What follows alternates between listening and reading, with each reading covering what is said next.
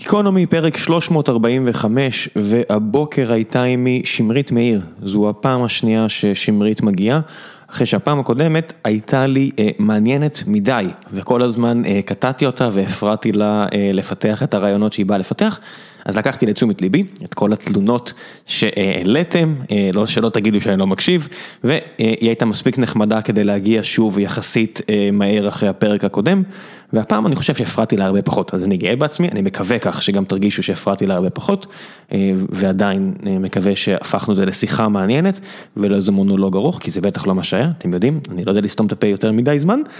אז דיברנו על ענייני המזרח התיכון, ששמריתי מהפרשנים המעניינים, מהפרשניות המעניינות שאני... אה, מכיר ועוקב אחריהן באדיקות, היא מגיעה מכיוון אה, מאוד Israel centric, זאת אומרת היא לא מנסה להיות אובייקטיבית, היא מנסה לומר, לומר ולצייר את העולם שיהיה הכי טוב עבורנו, כפי שהיא רואה את זה, ואני אוהב את הגישה הזו, אני לא אוהב גישות אה, פסודו אובייקטיביות. תגידו לי מה חשבתם בפורום, תשאירו שם הערות, אולי אפילו היא תמשיך את הדיון בפורום החיים עצמם של גיקונומי. אז זה על הפרק הנוכחי, ולפני שנגיע אליו, אני רוצה לספר לכם על נותני החסות שלנו, וזו חברת סולמייט של חברים מהשירות הצבאי, אה, גיל, וחברת סולמייט מייצרת אוכל לכלבים ולחתולים, לבעלי החיים שלכם בבית. תוך כדי מתן תשומת לב לתנאים הישראלים, פה זה לא בלגיה, זה לא המלנואים שאתם רואים ברחובות וזה לא אה, יורקשר טריירים בסקוטלנד או בצפון אנגליה, המזג אוויר פה הוא שונה ואנחנו מקליטים את זה ביולי החמסיני שמגיע עלינו והרכב האוכל של סולמייט מתאים, הותאם למזג האוויר הישראלי, אבל לא על חשבון האיכות. יש שני תווי תקן בכל מה שקשור לאוכל לבעלי חיים. אחד זה התו האמריקאי ואחד זה התו האירופאי, והתו האירופאי, תו התקן האירופאי מחמיר יותר מהאמריקאי, וסולמייט התאימו את עצמם לתו התקן המחמיר יותר. הדבר היפה בסולמייט שכל המחשבה שלהם על בעלי חיים לא באה על חשבון המחיר, להפך, הם הרבה הרבה יותר תחרותיים מהמתחרים שלהם, בדקתי, השוויתי, עברתי בעצמי לסולמייט, הכלבים אוהבים את זה, אה, בתקופה כזאת שכן חשוב לשמור על מסגרת תקציבית כמה שיותר מאוזנת, זה מן הסתם עוזר, אה, ולא רק שהמחיר הרבה הרבה יותר, הרבה יותר תחרותי, אם בשדה הקופון תשימו את המילה גיק, G-E-E-K, גם תקבלו הנחה משמעותית נוספת, אבל רק במידה וזה שני העסקים הראשונים שאתם מזמינים, אז השני יהיה בחצי מחיר. אה, אז רק במידה וזה הפעם הראשונה, אין כפל מבצעים וזה רק הפעם הראשונה, וככה גם הם ידעו שפרסום בפודקאסטים עובד, אז אני אשמח מן הסתם שהם ידעו שזה עובד. אז סולמייט, אחלה אוכל לחיות, ככה לפחות החיות שלי אה, אומרות כשהן אומרות, אה, הרבה יותר זול, הרבה יותר טוב. הם מצליחים לחסוך עלויות בכך שהם מייצרים הכל בעצמם ואני מת על יזמויות כאלה שלא משאירים כל מיני מטבעות על השולחן אלא אוספים מה שהם יכולים. אז זה זה, זה גיל ושותפתו, ועכשיו גיקונומי 345, עוד פרק מעולה עם שמרית מאיר, תהנו.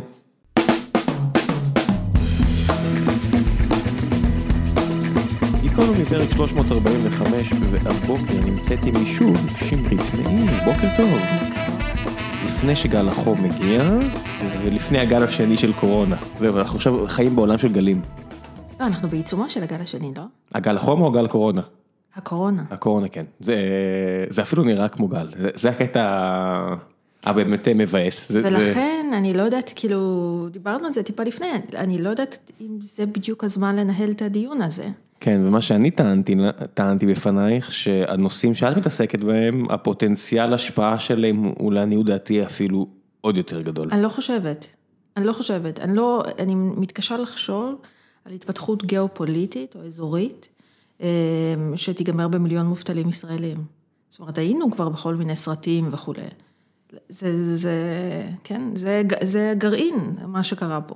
כן, אם מסתכלים, אם מסתכלים 60 שנה אחורה, לא היה פעם אחת צמיחה שלילית במשק הישראלי, גם בגלל שיש הרבה ילדים שנולדים פה וזה עוזר לצמיחה, אבל 60 שנה, מאז שנות, תחילת שנות ה-60 לא הייתה פה צמיחה שלילית, ואנחנו מדברים פה על תקופה ש... חפרו פה קברי אחים, 67, מלחמת ההתשה, 73, 82, 85, המשק מתרסק פה לגמרי, כביכול, אם אנחנו מדברים פה על היפרבולי, אבל אף פעם לא הייתה צמיחה שלילית, הייתה צמיחה 0, 2006. עכשיו אנחנו באיזה צמיחה של מינוס 6 אחוזים. זה באמת מאורע היסטורי. אז זהו, אז, אז, אז לכן חשבתי שאת הריוניון השני שלנו, אולי היה צריך לעשות במועד קצת אחר, אבל מה שכן מעניין לראות, זה איך, ה... איך האירועים הגיאופוליטיים מגיבים לדבר הזה, ואיך הם מתכתבים איתם. רואים את זה רק בקצה או רק בהתחלה של זה. קצת בטורקיה, מה שקורה בלוב, קצת מה שישראל עושה באיראן, הסיפוח שעולה ויורד מהשולחן בהתאם ליום. זאת אומרת, יש שחקן ראשי מרכזי אחר שאינו ענייני חוץ וביטחון באג'נדה הישראלית, וזה לראשונה מזה הרבה זמן. ולא רק באג'נדה הישראלית, אלא בכלל באג'נדה העולמית.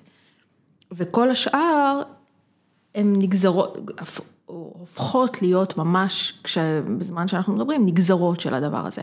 זה מאוד מעניין לראות איך זה קורה. אבל ברור שה...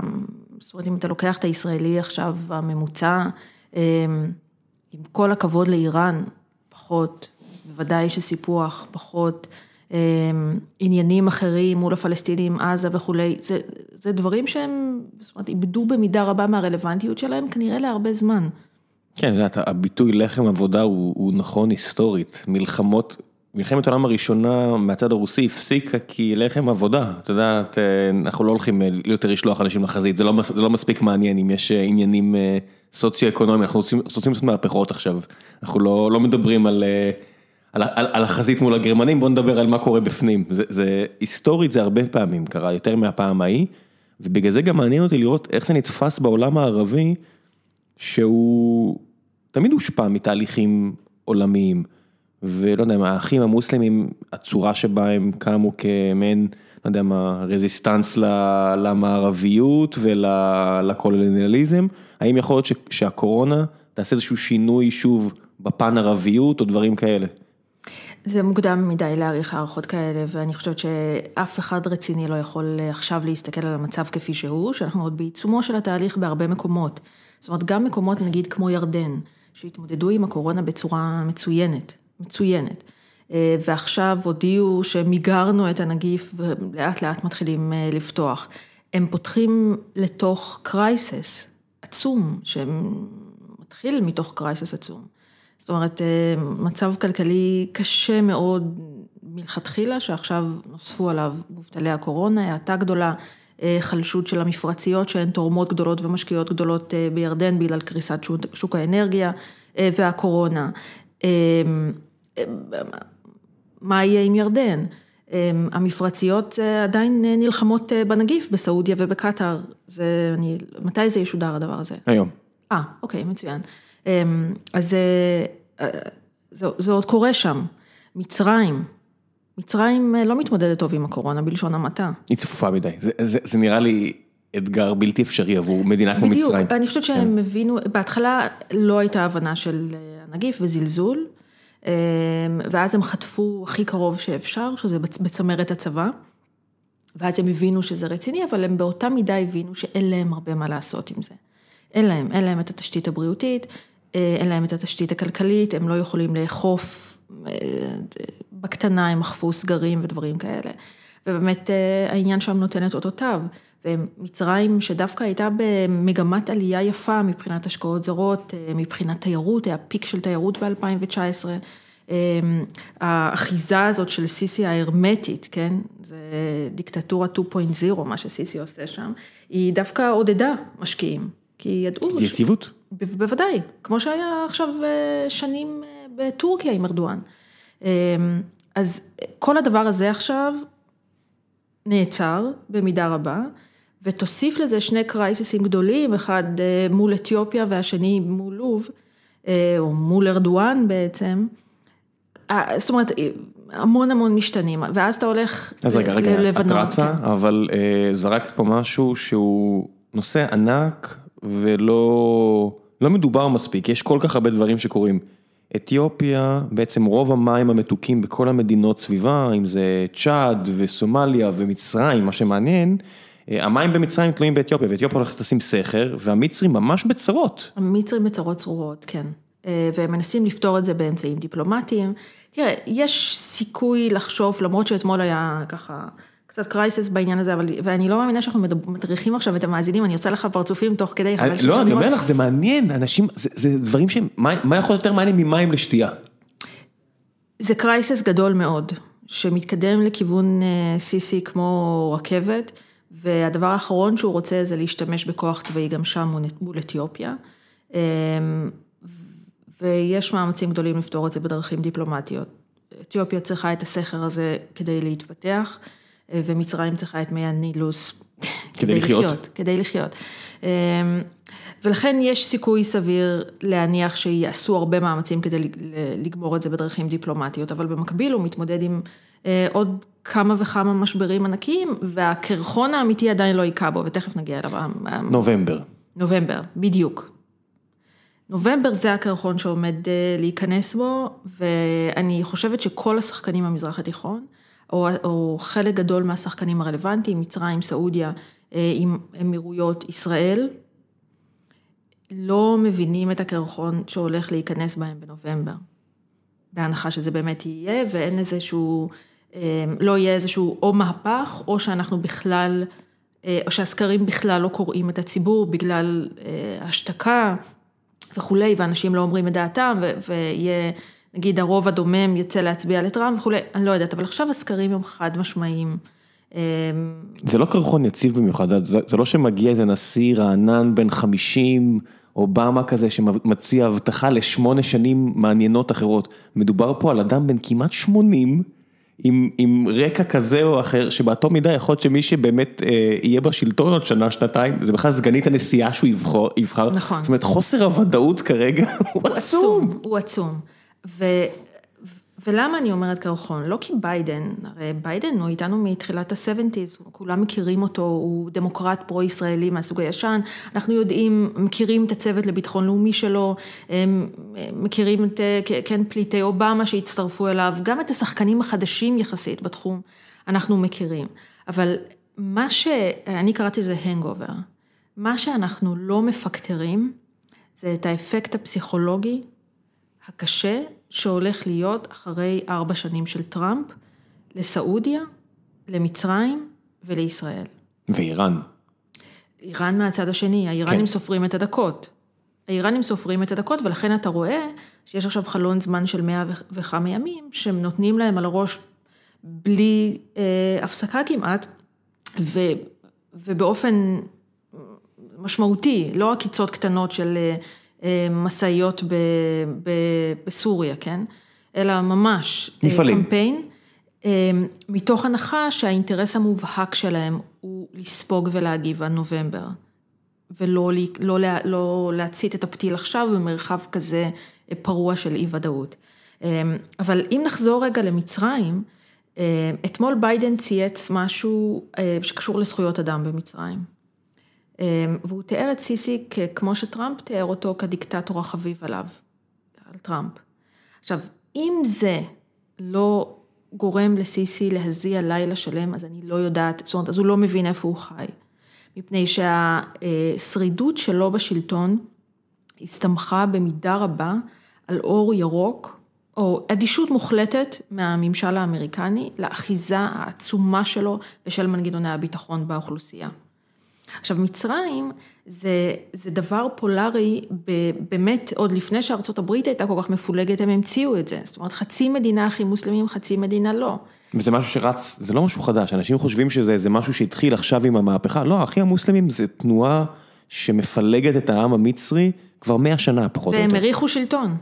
הם היו בשלטון, מה זה האריכו בשלטון? הם היו שם. הם היו בשלטון, בדיוק. הפכו אותם בחזרה. הפכו אותם בחזרה, ו... פעם ראשונה אחרי כל כך הרבה שנים שהם מביאים קונטרה למערביות ולחילוניות, הנה מגיעה התנועה הזאת מלמטה ולוקחת השלטון. בחסות מערבית. כן. אחד הדברים שאנחנו, זאת אומרת, אחד הדברים שהם כאילו נסתרים מהעין, אבל הם מאוד גלויים לעין של מי שמתעסק בזה, זה alliance בין שמאל רדיקלי לבין אחים מוסלמים. אמ, זאת אומרת, אה, אם תיקח את הקטארים, שעובדים בזה basically, אמ, את כל הקולות, נגיד, אמ, הרצח, הרצח של חשוקג'י, למה הוא הפך להיות כזה אייקוניסטי? כי, כי חשוקג'י רק למחנה האחים המוסלמים, בעצם. והתחיל לבקר את בית השלטון הסעודי, והקטארים גם מזהים פה הזדמנות לעקוץ, והם באמת עקצו. הקטארים מזהים במשך 20 שנה הזדמנות לעקוץ במערב, ולכן ה sponsorship שלהם לאוניברסיטאות מובילות. אמיר קטאר, כשהוא נכנס לתפקיד, אחד הדברים שהוא עשה זה הלך לג'ורג'טאון, לאוניברסיטת ג'ורג'טאון בוושינגטון, והתקבל שם ל-Q&A מפנק כזה, שביבי לא היה מקבל בערוץ 20. כן, זאת אומרת, הקטרים, כמי שעכשיו הוא הדלק, הוא ה-ATM, הוא הכספומט, הוא גם במידה רבה שכל, וזרוע הפרופגנדה של האחים המוסלמים, זאת אומרת, למשל תומכים בארדואן בקמפיין הזה שלו, בלוב ובמקומות אחרים, הם עובדים בשכל רב, והם כל הזמן מתקשרים עם המערב. ו... מהרמה התרבותית, זאת אומרת, ממנצ'סטר סיטי וקבוצות אחרות שהם רוכשים כדי להיות בלב, את יודעת, הסמלים והדגלים נמצאים מול העיניים של האנשים, ועד כמו שאת אומרת, לאקדמיה, זה cross the board. זה ממש cross the board וזה גם מנומק, ואתה רואה שזה מנומק, ולמה למשל ליברלים נוצרים, או אחד היועצים, זה כמובן סוד גלוי, אבל אחד האנשים שהכי משפיעים על החשיבה של אמיר קטר זה עזמי בשארה. אם אתה מסתכל על המשרד של אל-ג'זירה בישראל, רוב נוצרי, סופר רדיקלי. זאת אומרת רדיקלי מבחינה לאומית ערבית, כן, זה לא... כן, לאומנות... לא, זה יכול להיות רדיקלי דתי, זה יכול להיות הרבה דברים, הרי שאנחנו מדברים פה על האזור שלנו, הרדיקליות יכולה לבוא במגוון כובעים. אז לא יודעת איך נכנסנו לדבר הזה, אבל איך הגענו לזה? הגענו ממצרים, סיסי, איומים על סיסי. ליום שאחרי טראמפ. היום שאחרי טראמפ הולך להיות טלטלה עזה למצרים, הולך להיות טלטלה עזה למוחמד בן סלמן. מוחמד בן סלמן, יורש היצר הסעודי, ומי ששולט שם דה פקטו, עשה כאילו שיחוק עם מלחמת המחירים. מי שעקב בשוק האנרגיה, כן. עם פרוץ המשבר. ממש ביחד, לצד הקורונה, הסעודים והרוסים מחליטים לרסק את שוק האנרגיה, לא יודע אם בכוונה או לא בכוונה, עם השניים האלה אי אפשר לדעת, אבל דה פקטו הם מרסקים את מחירי הנפט בעשרות אחוזים. נכון, ובעצם הסאבטקסט של זה היה א', להכשיר את הקרטל, זאת אומרת, זה היה התוצאה, המהלך לטווח ארוך, ולרסק את תעשיית ה... fracking. בדיוק, ה fracking האמריקאית שהיא הרבה יותר קשה ויקרה להפקה. כדי להוציא חבית נפט בסעודיה צריך להשקיע 9 דולר ולקבל, לא יודע, 40 היום, או 30 ומשהו, ובמקרה האמריקאי צריך להשקיע 50-60 דולר בחבית, מה שהופך את כל הייצור כרגע ללא כלכלי, בלי סובסידיות כאלה ואחרות. עכשיו, מבחינתו, לטווח ארוך, למרות שהוא לא עשה סיבוב ניצחון פרוע, כי הוא מבין את הרגישות, זה היה צעד יפה. מבחינת, תשמע, הוא מגן על העסק הכי חשוב שלו. מצד מעמדו בארצות הברית, שהוא גם ככה היה מוכה וחבול, מוחמד בן סלמן בצד הדמוקרטי, הוא בא והפך להיות גם אויב של חלק מהמשפיענים הרפובליקנים, בעיקר במדינות שמפיקות נפט. ולכן, בלי הקשר, הוא יוכל לקנות את דרכו לשקט תעשייתי עם הרבה מאוד מאמץ. אבל כל עשר דקות תהיה הצבעה על המלחמה בתימן, תהיה, יהיו סנקציות על מכירת נשק, תהיה מתקפה קשה של הממשל על ענייני זכויות אדם ודברים אחרים, ומעורבות פרוקסי בסכסוכים כאלה או סכסוכים אחרים. יכול להיות אפילו שזה יגיע להעדפת אנשים אחרים בארמון על פניו. זאת אומרת, מבחינתו, הוא צריך להיערך. תמיד גם יש את נשק יום הדין, תמיד הם יכולים לשים עליו את הסנקציות שהם שמו על הרוסים. הרי באמת בשוק האנרגיה הגלובלי, צריך להגיד את האמת, שהחשיבות של הנפט הסעודי לאמריקאים, היא כבר לא גדולה כמו פעם, זה לא שנות ה-70. כן. יש להם אפשרות להפיל עליו סנקציות באמת קשות. זאת אומרת, עליו ועל משפחת המלוכה. תראה, הוא גידר את עצמו באמצעות, בכל מיני אמצעים, לא הוא, הסעודים לאורך עשרות שנים בארצות הברית, באמצעות השקעות, מנופי השפעה וכולי. אבל כן, הוא נכנס למרחב מאוד מאוד בעייתי. וישראל כמובן. ישראל, ישראל ביום שאחרי, בהנחה שבאמת יש יום שאחרי, תמצא את עצמה מול התמודדות פשוט מטלטלת בעיניי. כן, ישראל שמה הרבה ז'יטונים על סוס שלא נראה כרגע במצב הכי טוב במרוץ הזה. נכון, ולכן אגב חשבתי שהסיפוח הוא כרגע רעיון טוב, ואם בכלל חושבים בכיוון צריך לחשוב על אחרי נובמבר, בהנחה שיהיו עוד ארבע שנים של טראמפ רק. כאילו, תראה, קשה להעריך לאיזה כיוון ביידן ילך, וביידן באמת הוא דמוקרט מהסוג הישן, כמו שאמרתי, דמוקרט של אייפאק, אבל יהיה תהליך אחד שיהיה ברור שיקרה, שזה דה-טראמפיזציה, כן? על משקל דה-נאציפיקציה, להבדיל. וכל מה שטראמפ נגע, יהיה מסומן. השאלה היא באיזה עצימות זה יהיה, האם זה יהיה כמו שגורמים מסוימים במפלגה הדמוקרטית היו רוצים שזה יהיה כולל העמדות לדין ודברים כאלה. או שזה יהיה בגרסה מתונה יותר.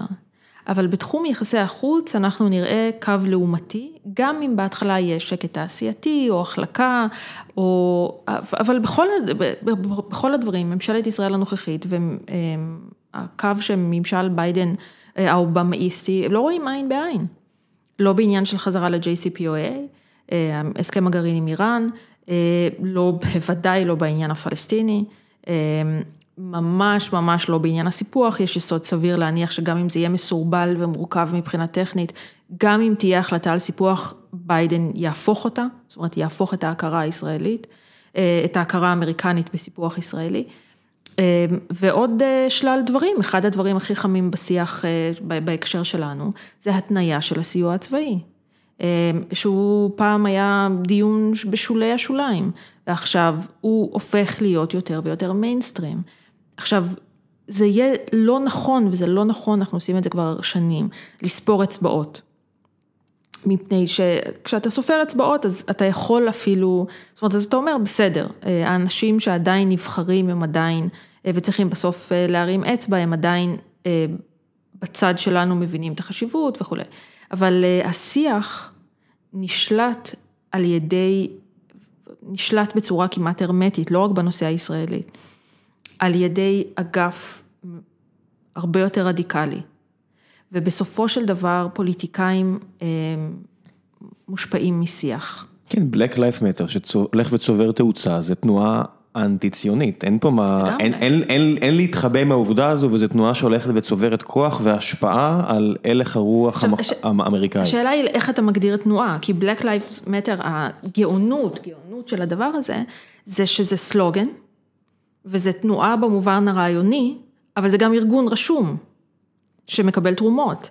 עכשיו, גם מסודר, עם בורד, עם אנשים, עם אנשים שהקימו אותו ויש להם דעות והם מאוד אנטי ישראלים וחלקם BDS. כן, זה עדיין לא סופר פק, אבל זה בהחלט יכול להיות תנועה שיכולה להזרים כסף ל... ואנשים לא עושים את ההבדלה כשהם עושים השטג Black Lives Matter או עושים גרפיטי או משהו כזה.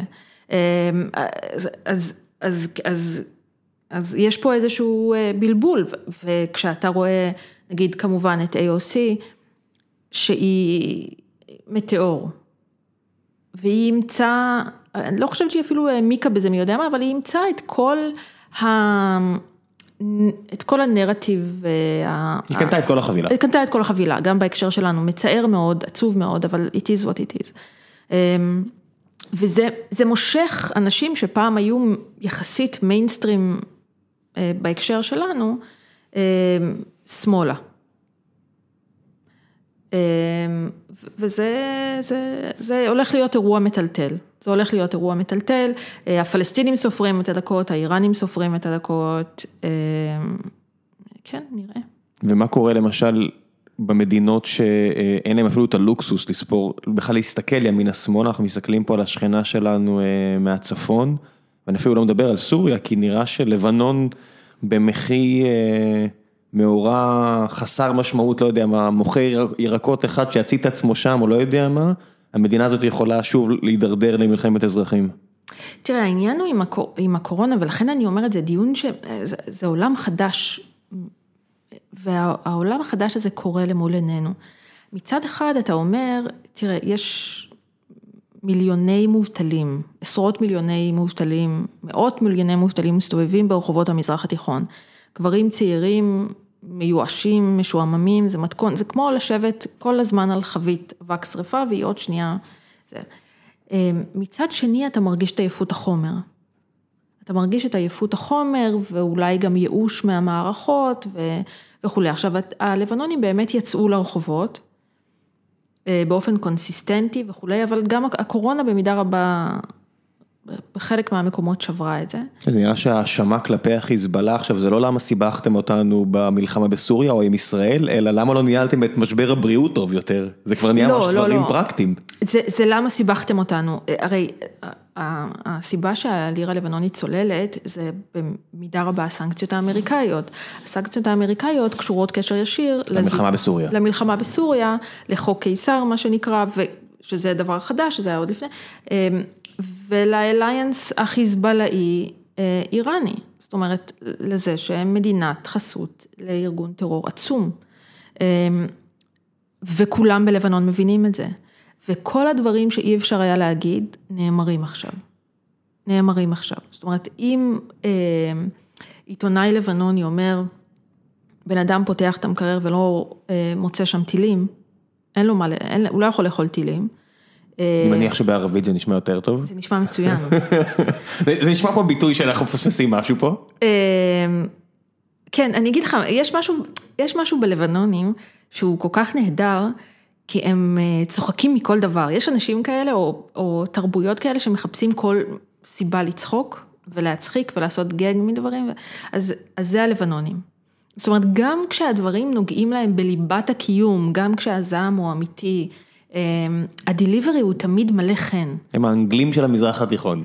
אה, כן, אתה יודע מה, זה כאילו, זה, יש משהו, זה הומור מגניב, הומור, אה, הומור מגניב, לא הומור סלפסטיקי.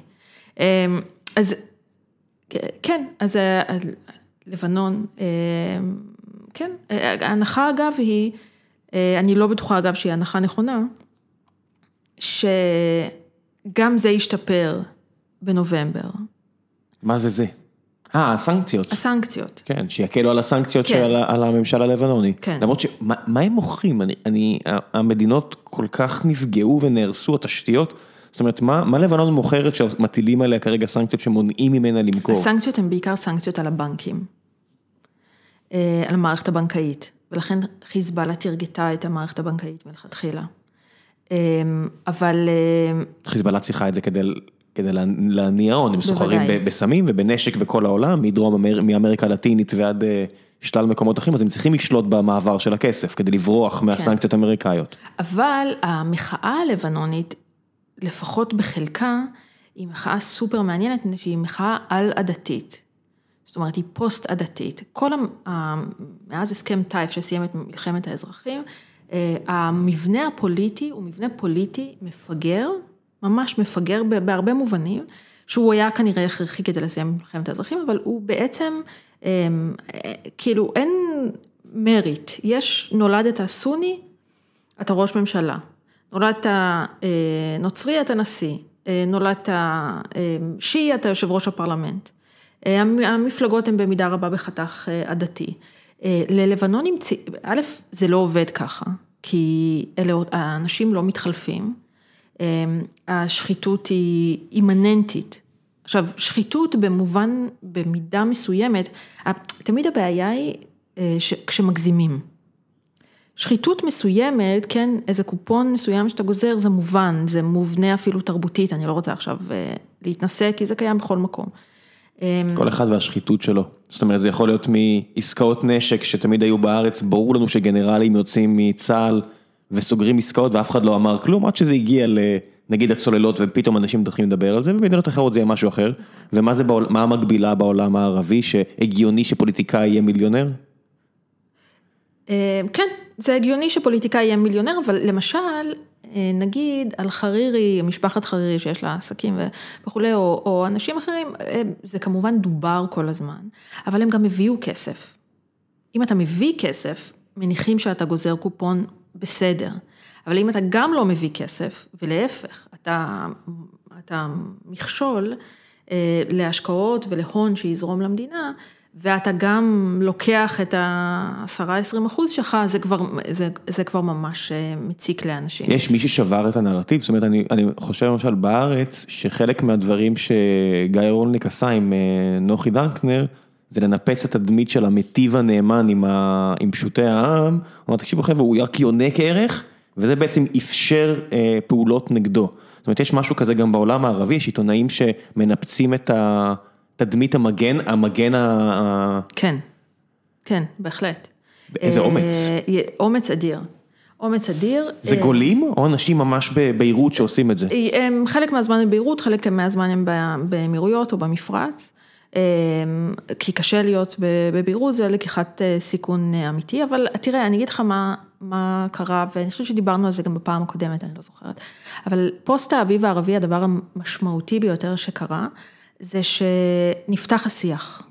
נפתח השיח, בין השאר במדיה החברתית, לא בין השאר, בעיקר במדיה החברתית, וכמו אצלנו, אה, כך גם במקומות כמו לבנון, לא כך מצרים, אבל מקומות כמו לבנון, אה, השיח מתחיל בסושיאל וכאילו is being picked up בטלוויזיה ובעיתונים, שבעצם הם כאילו follow-up על השיח שמתרחש בשעות היום. אה, בטוויטר או בפייסבוק. כשהערוצים מסעודיה ומקטר מדבררים את מה שהם רוצים אה, לדברר? בדיוק, כן. אה, אבל גם יש ערוצים מקומיים וכולי. עכשיו, השיח נפתח, וחיזבאללה, קודם כל קרו דברים, כן? חיזבאללה הוא כבר מזמן, הפרונט שלו הוא לא ישראל. הפרונט שלו הוא בסוריה, הוא הקדיש את הסאה כשהפרונט שלו גם נגרר לתימן, לעיראק, הוא משמש כפרוקסי, כבר אי אפשר לעטוף את זה בכלום. זה איראן. כן, אי אפשר, אי אפשר אה, כבר להעמיד פנים שזה, שזה כלום, וזה גובה מחיר עצום מהכלכלה הלבנונית ומהמדינה הלבנונית, זה היה ברור שזה יגיע, זה היה צריך להגיע הרבה לפני. אמ, ו... ואנשים מדברים על זה, עכשיו מדברים על זה לפעמים קצת יותר במליצות, לפעמים קצת יותר בעטיפות, אמ, אבל מדברים על זה באופן, אה, באופן פתוח מאוד. איך התקבל למשל כשבנימין נתניהו עולה לדבר באו"ם, והוא מקבל מראש המוסד את החבילת מידע הזו, ובפעם הראשונה יש ראש הממשלה שאומר, חברים, מתחת לשדה התעופה בביירות יש מחסן טילים. בשכונה הזו והזו יש מחסן טילים. זאת אומרת, איך העם בלבנון מסתכל על זה ואומר, כן, ברור, ידענו, או לחילופין, אולי די עם השטויות. אה, זה תמהיל, זה תלוי את מי אתה שואל. אה, יש אנשים שאומרים, וואו, לא ידענו? אה, אני חושבת ש... תראה, קודם כל חיזבאללה הכחיש את זה והגחיך את זה. ואז במקביל, הרי אתה לא חייב, בעולם שבו אנחנו חיים, אתה לא חייב נרטיב אחד, אתה יכול לשקר פעמיים, כל אחד בכיוון שונה, ולראות מה תופס. או לחילופין, אמר, זה התעודת ביטוח של לבנון, כן? מה אתם רוצים עוד פעם 2006? היה לכם נעים? הרי, תראה, אני רוצה להגיד לך משהו, מלחמת לבנון... 2006. אמ, כן. אה, שאנחנו אה, לפני יומיים ציינו כמה שנים? 16 שנה? 14. 14 שנה. אה, היא השאירה על הדור שלנו, ואני מכירה לבנונים, כמה וכמה לבנונים, חברים לבנונים שאני פוגשת בחוץ לארץ וכולי, צלקת עצומה. איך לא? עצומה, עצומה. אה, זה, זה טלטל אותם, הכתישה הזאת. כן, היה פה שר ביטחון שאיים להחזיר אותם לתקופת האבן. זה... ואשכרה ניסו, אתה יודע, הפילו כמות מטורפת של חומר נפץ על הראש שלהם.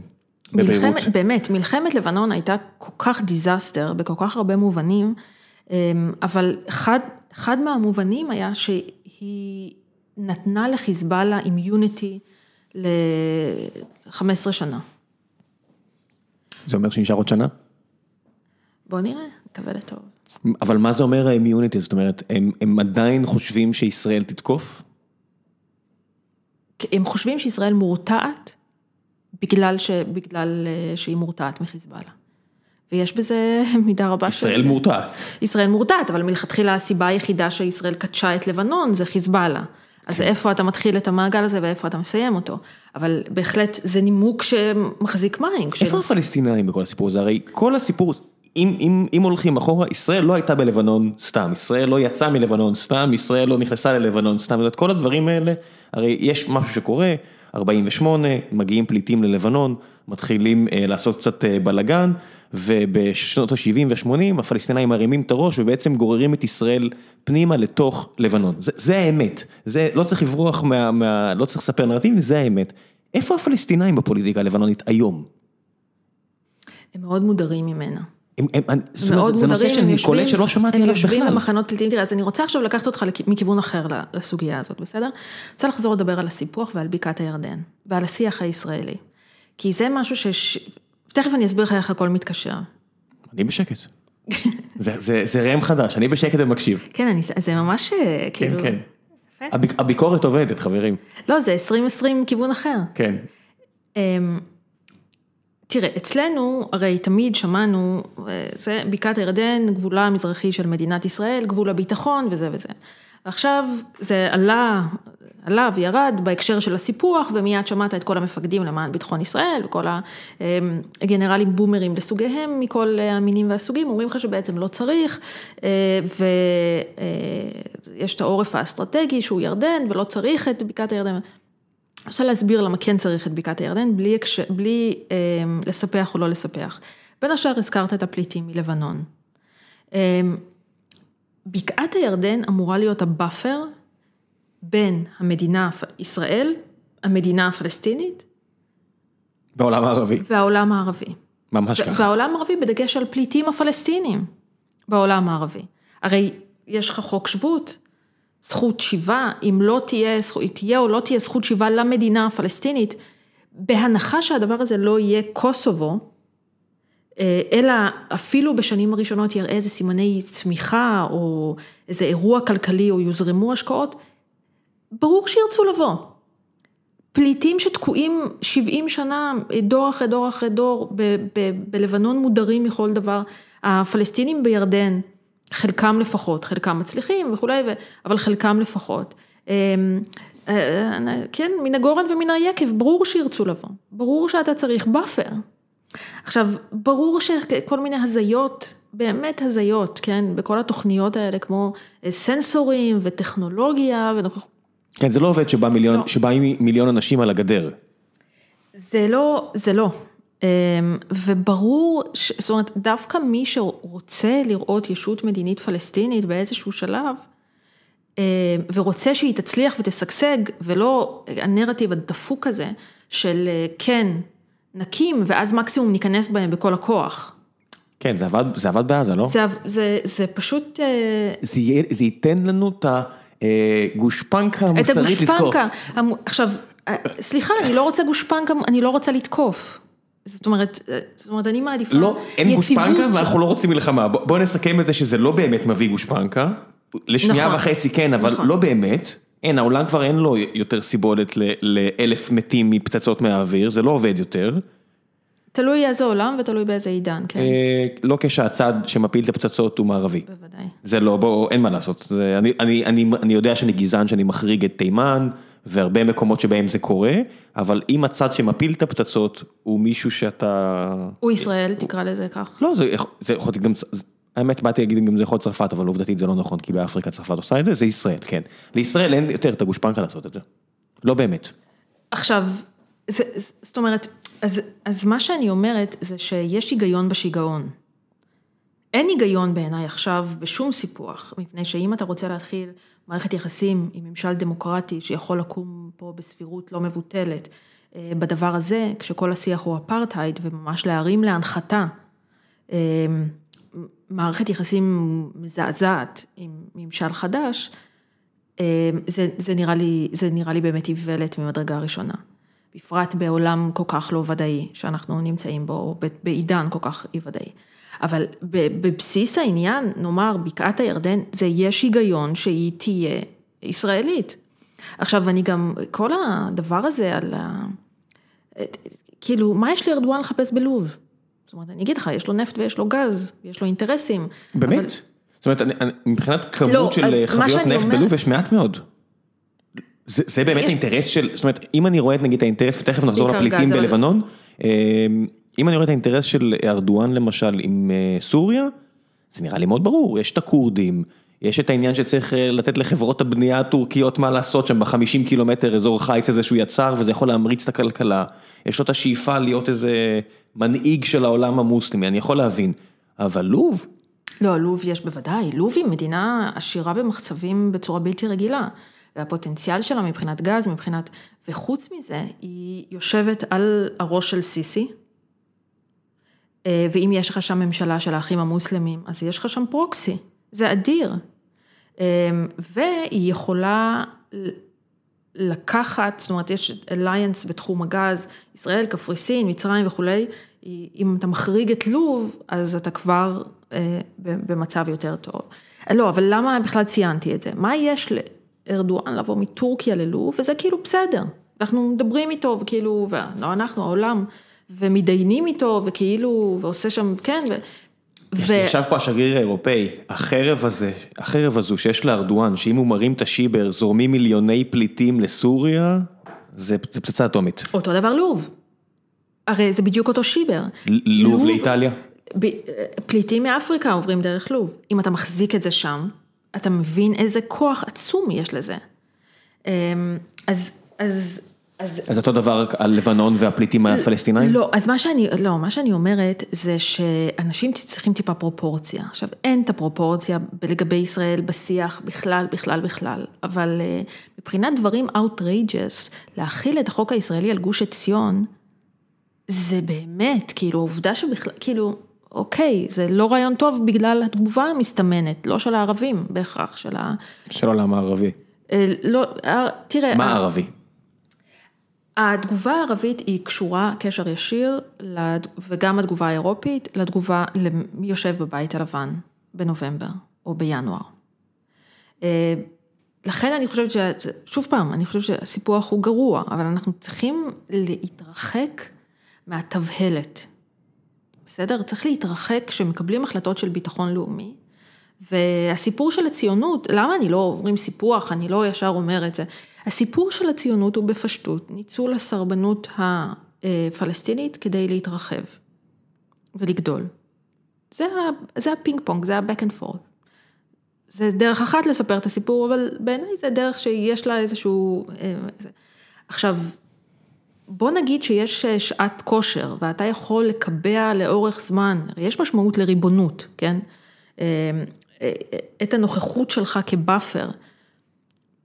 בין המדינה הפלסטינית לבין שאר העולם, אז אתה יכול לעשות את זה. זאת אומרת, זה לא, זה, זה לא אה, רלוונטי כרגע בגלל כל הסיבות שמניתי, בעיקר בגלל ארה"ב. אבל אם היית אומר לי עכשיו, אנחנו בינואר, ויש עוד ארבע שנים של טראמפ, וכולם התיישרו, חושבת שהיה שווה לעשות את ה experiment הזה. ומה אומרים, יש קולות פלסטינאים? זאת אומרת, אז אני מחזיר אותך ללבנון, פלסטינאים בלבנון. כן. מה הם בכלל מה עובר עליהם? איך הם... הם עדיין יש להם את הזיקה לארץ ישראל? עזבי כלכלי שהם יגידו... לפלסטין אתה מתכוון. ווטאבר. לא, באמת ווטאבר, כי השם הוא לא באמת משנה את העובדה של האם יש להם זיקה למקום עצמו. בוודאי, לכל פלסטיני יש זיקה לפלסטין. לא לכל פלסטיני, אני לא מקבל את זה כבר, כי יש הרבה שמצאו את מקומם בארצות הברית, ומי שמגיע לארצות הברית כבר לא יוצא ממנה. בטח שלא לבקעת כן, הירדן. לא, אין לך מה, גם... כשאתה אני... במדינה ענייה ורקובה כמו לבנון, אז אני מבין למה יש לך זיקה, כי כי זה יכול להבטיח איזשהו חלום מתוק, כמו שליהודים ברוסיה היה איזושהי שגיונות לגבי מה יהיה פה ובנו פה משהו. מי שגר בארצות הברית לא חוזר, אני לא רואה זיקה של אנשים בלוס אנג'לס לבקעת הירדן ול-50 מעלות בקיץ. כן, אבל הם יכול, יכול להחזיק דירת נופש, או שהוא יכול לחנך את הילדים שלו ולתת להם זהות פלסטינית. תסתכל על ג'י ג'י חדיד עכשיו, נזכרה שהיא פלסטינית. כן, כי זה, כי זה cool. אמ, כן, זה cool. אני אני, לא אני לא חושב שבמאה שנה אחורה הציונות לא הייתה cool עבור הרבה נערים נכון. ונערות יהודים ויהודיות. נכון. כן, זה ככה. זה ככה. אבל מה, אבל אבל פרקטית, בלבנון. זאת אומרת, הם רואים בזה דרך לברוח ממדינה מתפוררת אולי? לא, אני חושבת, תראה, זה תלוי מה יהיה בלב... באותו, אם תוקם מדינה פלסטינית, יש פה הרבה אימים והרבה אבלים, אבל הנרטיב הפלסטיני, הם, א', הם לא אזרחים של שום דבר, הם לא אזרחים לבנונים. הם פליטים. הם פליטים. אז ברגע שאתה תקוע 70 שנה בלימבו, זה הרי, זה הרי טרגדיה אנושית איומה, זה דורות על גבי דורות, שהם, ש, שהם חסרי... אין לזה אח ורע. זה מזעזע, זה לזה אח מזעזע. ורע, אין לזה- היעדר האזרוח של הפלסטינים במקום מושבם הוא מזעזע, ולכן המדינה הפלסטינית היא אה, הולכת להיות אירוע מורכב וקשה לתפעול מאוד. בלי, כי נניח שכל העניינים בשטח שהם לא רגועים, יירגעו. ההשפעות החיצוניות, החיצוניות יהיו, אה, יהיו דרמטיות. אה, אז, אז, אז בוודאי, כן. תראה, זה עניין של חינוך ושל נרטיב. במשך מאה שנה יש פה אה, ממש, לא, יש יאמרו שזה אורגני, שזה אמיתי, שזה תמיד היה פה, יש יאמרו שזה מאוד מהונדס, כנראה שהאמת היא איפשהו אה, באמצע, אבל ההפנמה, החינוך, ההטמעה של הנרטיב הפלסטיני, של הזהות הפלסטיני, של פולקלור פלסטיני, של געגועים לפלסטין. אה, כשילד אה, הולך עם המפתח, כן, ראינו את זה בצעדות השיבה, למשל, אה, אבל ת, תמיד, כן. אה, כשאל-ג'זירה לוקחת שני ערבים מפורדיס או לא יודע מאיפה כן, ומסיעה אותם בכלל. כמה קילומטרים כדי לצייר את הנרטיבים שלהם. כן, זה- זה אל-ג'זירה קלאסי, מכונת תעמולה איומה, איומה. אמ, בסדר, it is what it is, אנחנו עם זה כבר 20 שנה. חבל מאוד שזה ככה, כן? אבל זה קטאר, in a nutshell, באמת. אמ, זה קטאר. איך הם מסתדרים? זאת אומרת, היה את הניסיון הסעודי אה, לעשות עליהם, לא יודע מה, מעין סגר, או לא יודע מה, מה זה היה. מצור, כן, כבר שלוש שנים יותר אפילו. כן, אבל זה לא באמת עובד. ומי מי בכלל בכיס שלהם? מי בכלל בצד של קטאר בעולם הערבי? אה, אה, מבחינת, אה, אני, אני לפעמים מסתכל מהצד ואני מנסה לקרוא, אבל זה מרגיש כאילו הבריתות זזות כל כך מהר. לא, הבריתות הן דווקא, דווקא די איתנות. תראה, יש... אה, אמרתי, אני סימנתי לך כן מעניין, תמשיכי. אה, אוקיי. אמ, יש היגיון בשיגעון, אוקיי? קטאר היא האב של האחים המוסלמים. זה לא הצגה, זה מחויבות עמוקה, אידיאולוגית, שהם משלמים עליה מחירים קשים. שמה זה אומר עניינת של, מה זה, אה, פן ערביות, אנטי קולוניאליזם, אנטי מערביות? לא, לא, אה, קטאר מארחת, מארחת בסיס אמריקני צבאי ענק, אחד הגדולים באזור. אה, כן, תארח את המונדיאל ב-2022, בוא נראה מה יהיה עם זה. אה, תרשי לי לגחך על האפשרות, אבל בסדר. קונים את הרודס, קונים, אני לא כן. יודעת מה. זה לא, זה לא זה. זה, אה, האחים המוסלמים זה תנועה אה, שהיא מגדירה, ועכשיו אני ממש נותנת לך את. גרסת הילד המפגר. לא, לא, לא, זה בסדר, זה, בסוף אמור, זה בסוף נהיה החמאס, כן, להפוך את הכל, באמת לרדת לדקויות פה זה בלתי אפשרי, זה לא... הסלוגן שלהם זה האס- האסלאם הוא הפתרון, להכל, ל... לעולם האמוני שלך, לעולם הפרטי שלך, אה, לעולם הפוליטי שלך, להכל. אה, וזאת אה, תנועה שהיא תנועה מחשבתית, שהיא תנועה של חזרה לאסלאם, חזרה לאסלאם כאולי כקונטרה למערביות, כקונטרה אה, לפן ערביות החילונית, כקונטרה לה- להכל, וזו תנועה שהולכת ומקבלת כל מיני צורות ואופנים, וילדה, כן, אה, את, אה, אה, את אל-קאעידה. וג'אבת א-נוסרה אפשר לומר, שאל-קאעידה בתורה ילדה את דאעש וכולי וכולי. כשהמרכז הרעיוני של, זאת אומרת, אם... אם ב- מצרים. מצרים, כי זה לא שיעה שזה היה- בקום, התחיל, או לא התחיל. יודע איפה. התחיל במצרים אצל חסן אל-בנה, אבל כרגע המרכז הרעיוני שלה נדד לקטאר. זאת אומרת, המדרסות. הכי נחשבות, זה שם? אה, תראה, יש מדרסות אה, וכולי בכל רחבי העולם לא, המוסלמי. באיראן זה במקום מי ספציפי. למה קטאר היא חשובה? קטאר היא שחקן היפר חשוב במזרח התיכון, מפני שכשאתה, קטאר עשתה דבר גאוני, שזה אל-ג'זירה. ואל-ג'זירה קשה בכלל, אה, אה, קשה להגזים בחשיבות שלה בעיצוב פני המזרח התיכון. כי אם אתה שולט על השיח, על התודעה, על הסיפור, על הטוב והרע, אה, אם אתה הכל, הכל בכף, אז אתה, זה כוח עצום של שחקן קטן יחסית. אה, והם עיצבו, עכשיו, אז- זה ציר אחד. הייתה תקופה מהממת מבחינתם בתחילת העשור הקודם, אה, שהיה להם, זאת אומרת הייתה את קטאר בשיא חוזקה אז, מצרים נלקחה על ידי האחים המוסלמים. זה היה מורסי, זה היה אדיר, זה היה פנומנלי, זו הייתה הצלחת ההצלחות של כל הפרויקט הזה. טורקיה כמובן, AKP זה אחים מוסלמים, ארדואן. אמ, חמאס בעזה. למה קטאר מנשימה את חמאס בעזה? מעבר לזה שחמאס זה תנועה שיצאה מהאחים המוסלמים. זה, זו הסיבה. אוקיי. אוקיי? תראה, עזה זה, זה, כן, זה בועה כזאת שאתה יכול להבין בה את, מתוכה את קטאר. תראה איזה, איזה יופי. אתה בסכום יחסית זניח, של כמה עשרות אה, מיליוני דולרים בחודש, כן? פוקט מאני, בימים כתיקונם, בוא נאמר ככה. גם היום. גם בסדר. היום, את מסתכלת על כמות הכסף שיש שם זה גם היום, לא, לא יעזור. אז אתה קונה, אתה מנשים שלוחה פלסטינית של האחים המוסלמים, זאת אומרת את חצי, חצי מהמערכת הפלסטינית שהיא אחים מוסלמים, אתה מחזיק שם את המדינונת, את הקווזי מדינה שיש לחמאס בעזה, מנשים אותה, עוזר לחברים, תומך במטרה, ומצד שני, אתה אה, קונה לישראל שקט. זאת אומרת, אתה ב, ביחסים טובים עם ישראל, ודרך זה עם וושינגטון, אתה יכול אה, להשפיע, זאת אומרת, ישראל יכולה להשפיע בוושינגטון. You have a seat in the table. ו-you have a seat in the table, ואתה גורם מייצב, ואתה גם, כשאתה גורם מייצב, אתה גם מחזיק שוט. כי אם הם עוצרים את התשלומים ואומרים, אה, תשמעו, עכשיו יש לנו נגדנו תביעה בניו יורק, זה לא נעים לנו. כן, תוך שנייה עזה מתחילה לבעבע. אז אתה מחזיק את ישראל. זה גאוני, זה, וכל זה בסכום זניח. זאת אומרת...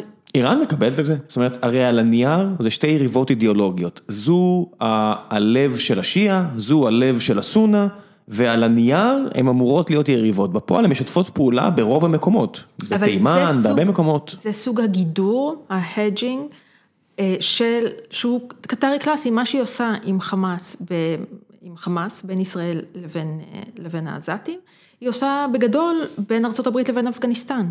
הרי מי יכול לתווך? מי יכול להיות ה broker? מי שיש לו מהלכים בצד הזה ובצד הזה. אה, אז, אז, ו, ואותו דבר באיראן. זאת אומרת, הקשרים, זאת אומרת, אז, אז כן, אז אה, הקשר שלהם עם איראן הוא אינסטרומנטלי, הוא טוב. יש משהו ש, שבו הם נגד איראן? זה, זה נראה כאילו זו התלכדות אינטרסים מוחלטת, למרות שהם כביכול שוב שני הניצים האידיאולוגיים דתיים. בתחילת המלחמה בסוריה הם היו בשני הצדדים השונים. אבל מהר מאוד זה. התיישר. אה, זה לא, לא התיישר לגמרי, אבל הם יכולים אה, לראות, אה, לראות מעבר לזה. אה, תראה, אה, יש בריתות אינסטרומנטליות מתוך הנחה שהסכסוך השיעי-סוני לא יוכרע כרגע. מה זה לא יוכרע כרגע? יש שם, זה לא יכול להיות מוכרע נקודה. בדיוק, אז כאילו, אז אתה יודע. לא אידיאולוגית, כן, הם יכולים להגיד כולנו מוסלמים, אבל אידיאולוגית יש שם הבדלים מהותיים. אז, אז בדיוק, אז תראה, עכשיו אנחנו ב, במוד כזה במזרח התיכון, בהיעדר שוטר אמריקני, שכל אחד לוקח, בא ולוקח. ראית את זה למשל עם ארדואן בסוריה, אה, רואים את זה עכשיו בלוב, מי שיש לו, זה מבין שהוא, כמובן, הפוסט הסכם הגרעין, ההתפשטות המטורפת של האיראנים כמעט בכל מקום במרחב, אה, ממש. עיראק, תימן וכולי. משהו השתנה מה, מהבחינה הזאת מאז שקאסם סולימני הלך לעולמו השמיימה, אה, משהו השתנה? משמרות המהפכה שינו איזושהי צורה? זאת אומרת, עם הזמן הולך ופוחת להם הכסף, אני מניח, כי הסנקציות פוגעות בהם מאוד, והמנהיג שלהם התפוצץ. משהו השתנה?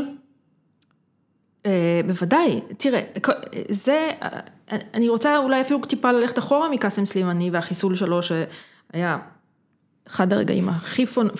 נגיד אם יהיו שני רגעים פנומנליים של ממשל טראמפ, אה, זה היציאה מהסכם הגרעין וחיסול קאסם סולימאני לטעמי, כל השאר במשטר. החוץ. במדיניות החוץ, כן, החוץ, כן. אה, יש שיגידו שדברים שהם עושים עם סין טיפה יותר חשובים לרוב העולם, אבל בסדר, אנחנו מדברים פה על המזרח בסדר, התיכון. זה, לי זה, לי זה כן. פחות, לא, יש לזה חשיבות כמובן, כן. לסין אתה מבין, כאילו חשיבות גיאופוליטית עצומה. עכשיו למשל יש אה, הייפ גדול, שהוא לא מקרי, על השקעות סיניות באיראן. אה, אבל רגע, חוזרים, אנחנו- חוזרים, חוזרים. חוזרים. המדיניות של מקסימום לחץ, כן, אנשים שעומדים עם סטופר ואומרים, אבל הנה, יש עדיין משטר איראני והוא עדיין יוזם פיגועים, והנה הוא עדיין זה, אה, שולט, והנה הוא מצליח להזיז בבגדד את ההוא מפה לשם וזה. זה, בסדר, בשביל זה צריך מקסימום לחץ, אבל זה, זה היה מהפך עצום שהאיראנים עברו פה, מאופנס לדיפנס. אה, מתנועה של התפשטות מדהימה במרחב, לתנועה של מגננה והגנה על הנכסים, ובמקרים מסוימים ויתור על נכסים מסוימים, כי צריך לתעדף. אה, והשמיכה מתקצרת, וצריך לכבות שרפות בבית, ואז גם הקוביד קו וזה. אבל בוודאי שמקסימום, אז אם מקסימום פרשר לא יעבוד, אז מה כן יעבוד? זאת אומרת, זה, זה, עכשיו, מה שצריך, זה להניח לזה. פשוט לא לגעת בזה, לתת אה, לסנקציות לעבוד, לתת, פשוט לאכוף אותם. לכסות אסיר, לחזור עוד ארבע שעות לראות אם האורז מוכן. בדיוק, בדיוק. עכשיו, עכשיו, השאלה שמתגלגלת כבר, תתגלגל לאוקטובר, אה, זאת שאלת הסנאפבק, האם יחזרו הסנקציות הבינלאומיות, זה יכול אגב לפתור את ה... לסגור את הפינה של ההשקעות הסיניות באיראן. הסנאפבק אה, להסכם הגרעין, אני לא רוצה עכשיו לשגע את המאזינים עם העניין הזה, זה בעניין, זה, זה הדבר, זה, אם טראמפ רוצה לעשות משהו, אחרי כל הדיזסטרים שהוא באמת אה, טוב לעולם, שיסגור את הפינה הזאת של הסנאפבק, וזה יעזור לנו מאוד. פנייה כן. נרגשת. שלא יודע אפילו מה... שאני אסביר בשנייה? כן, כאילו אני מסתכל, אני מנסה להבין אפילו איפה האירופאים פה, איפה הסינים, איפה הרוסים, זאת אומרת יש כל כך הרבה אינטרסים ונראה שכולם בגלל הקורונה מצד אחד צריכים ללקק את הפצעים ולבנות מחדש כלכלות וחברות אזרחיות. ומצד שני, זה לא נראה שאנשים איבדו את הדעות, כי יש אנשים שנמצאים במשרד החוץ והתפקיד שלהם זה להביע דעה, או לעשות מהלכים. אז בואי תתחילי בכלל במה זה, ואז אולי תעני לי ונעבור שאלות מהקהל. אמ, דבר ראשון, מה זה הסנאפבק? הסנאפבק זה מנגנון שיש אמ, כחלק מהחלטות מועצת הביטחון, אפרופו הסכם הגרעין, שבהם כל מדינה ששותפה להסכם, אה, או חברה במועצת הביטחון, יכולה להחזיר את הסנקציות במידה ואיראן לא אה, ממלאת אחרי תנאי ההסכם. אמ, זה היה אחד הדברים שבזכותם מכרו את ההסכם בעולם. שאפשר, אם איראן לא תזה, מיד יחזרו הסנקציות הבינלאומיות. יש כרגע סנקציות אמריקאיות שעובדות אה, יפה וכולי, כי, כי אם אתה, לא יודעת, בלגי, ואתה צריך אה, להחליט האם אתה מאבד את השוק האמריקני וחשוף לסנקציות, והילדים שלך לא יוכלו אף פעם להיות בארצות הברית, לבין אם אתה משקיע באיראן, אז ההשקעה היא, אז הבחירה היא ברורה. אבל אם יהיו סנקציות שמחייבות את כל העולם, אה, זה, זה, יהיה משנה מציאות, ובעצם המטרה של זה, זה ל, לקבור סופית את הסכם הגרעין. כדי שממשל חדש יצטרך באמת להחל, להתחיל לא מאפס, אלא מתחת לאפס. אמ, לבנות אותו מחדש. אמ, מתוך הנחה שאם יעלה על השולחן דיון חדש בהסכם הגרעין, אז הוא יגיע ממקום מתוקן, שהוא will גם את הסנאפבק, את, לא את הסנאפבק, את, הס, את הסאנסט קלוד, לא משנה. נכנסתי לתוך ה... את ה... אחרי 15 שנה בעצם נגמר אה, ההסכם. באיראן חופשייה להשאיר באורניום בהתאם ל-NPT. עכשיו, השאלה המרכזית היא עם מי אתה עושה עסקים. ולכן כשהתנהל פה הדיון על הסכם הגרעין, אמ, אני חשבתי שהוא דיון, והוא היה דיון מאוד טכני. ו... כמה קילוגרם של אורניום מותר לכם להשאיר, ואני אומר, זה קצת מגוחך כשהמדינה, יש לה גוף עצום שכל תפקידו הוא להשתלט ולהשפיע על מדינות אחרות רק כדי אה, לתקוף נתינים קונבנציונליים. אה, מדינות אחרות, זאת אומרת, אה, תמיד מצחיקה אותי ההבדלה הזאת בין נשק אה, לא קונבנציונלי לקונבנציונלי, אני אומר, טוקיו נשרפה עד היסוד, לא, לא מנשק גרעיני, מתו שם יותר אנשים מאשר בירושימה ונגסקי, צריך להזכיר שנשק קונבנציונלי היום הוא על הפנים, הוא ממש טוב בלעשות נזק, אז, ואף אחד לא סופר את זה. אז, אז לכן הדיון, אתה יודע שאני קיבלתי פעם עצה מאוד טובה מסבא של בעלי, כשאתה קונים אה, דירה, אז אומרים, הוא עורך דין במקצוע, הוא אמר, הכי חשוב זה אה, לא מה כתוב בחוזה, אלא עם מי אתה חותם. זה... העניין של הסכם הגרעין, ולכן הטיעונים על מידת האורניום המועשר בדיוק, ומתי הסאנסט יהיה אחרי 15 או 20 או 30 שנה, או כן, ובאמת בקמפיין היה ניסיון להתיש את שני הצדדים, התישו אחד את השני עם טיעונים היפר-טכניים, שגם הרחיקו את הדיון מהציבור הכללי. כשהנושא של הסכם הגרעין עם איראן היה הלגיטימציה והנורמליזציה של איראן במערכת הבינלאומית ובמערכת הפיננסית הכללית. וזה היה הסיפור של ה-JCPOA, החזרתה של איראן, הפיכתה ממדינה מצורעת ומוכת סנקציות לשחקן. עכשיו, הם לקחו את הדבר הזה ורצו עם הכדור, עם כיסים מלאים בכסף ועם לגיטימציה ועם תחושה של אימפאורמנט של העצמה בתוך האזור. ולכן הדיון על הסכם, והם, הם, כן, הם ניצלו את הזמן היטב, בכל מקום, בכל פינה כמעט במזרח התיכון, אתה מרגיש את השנים של אחרי הסכם הגרעין. עכשיו, למה היציאה מהסכם הגרעין והחזרה של הסנקציות והמקסימום לחץ כלכלי על איראן חשוב? מפני שהוא החזיר אותם לדפנסיבה ממגמה של התפשטות. והוא סימן לעולם שהדבר הזה הוא לא בסדר, ואסור לגעת בו. עכשיו, כמו שאתה רואה, המטוטלת היא כל כך פסיכית, שבארבע שנים אתה יכול להיות מ-X ל-Y וחזרה ל-X, או אפילו למקום אחר, איראן. אמ, אבל, אבל, ולכן הש, השאלה הטכנית, כן, עכשיו למשל זה עומד על אמברגו הנשק, האם להאריך את אמברגו הנשק או לא להאריך את אמברגו הנשק, כשארה"ב אומרת, אם לא יוארך אמברגו הנשק על עיראק, על איראן, אנחנו נחזיר בחזרה את הסנקציות הבינלאומיות, מה שפותח דיון האם בכלל הם, יש להם לגיטימיות לעשות את זה, כן. בהינתן שהם יצאו מהסכם הגרעין. אמ, אבל זה שוב פעם, זה לא הדיון, זה דיוני, אמ, זה תמיד... זה גניבת דעת, צריך להגיד... גניבת דעת, בדיוק, בדיוק, בדיוק. הרי בדיוק, אם, בדיוק. אם דרשו אה, סנקציות על סעודיה כי הם הוציאו להורג עיתונאי, עיתונאי בטורקיה, כאילו ריבונו של עולם, אתם מדברים פה על מדינה שהוציאה פיגועים נגד אמריקאים בלבנון, נגד ישראלים בארגנטינה, יש לה זרוע עצומה שכל הקטע שלה זה נכון. פיגועים מעבר לים, אז אה, איתם אתם אומרים בואו נחזיר אותם לזירה הבינלאומית, בואו נעשה איתם עסקים, כי אנחנו גרמנים, אנחנו רוצים לעשות עסקים עם כולם, אבל אתם פותחים פה על הסעודים? על זה שהם מתנהגים בדיוק כמו האיראנים? אז הסעודים אגב, הצביעות היא כפולה בדיוק, הרי, אז... זה שהאמריקאים אומרים הם טובים והם רעים, והפוך, אני אומר, זה, זה הכל כאילו כזה גניבה דעת, אתה מסתכל על זה, זה לא מחזיק דיון. נכון. זה, ו, ולכן, אני, אחד הדברים שתמיד, כן, זה ממש כל הזמן אתה, בתקופה של הדיון על הסכם הגרעין עם איראן, זה היה אחת, אחת הטקטיקות הגאוניות. איך אתה משאיר את הדיון הזה בשוליים? אתה הופך אותו לדיון היפר טכני על מספר הצנטריפוגות, שאף אחד לא מצליח להחזיק ראש בדיון הזה. גם אנשים שמצויים מאוד בחומר.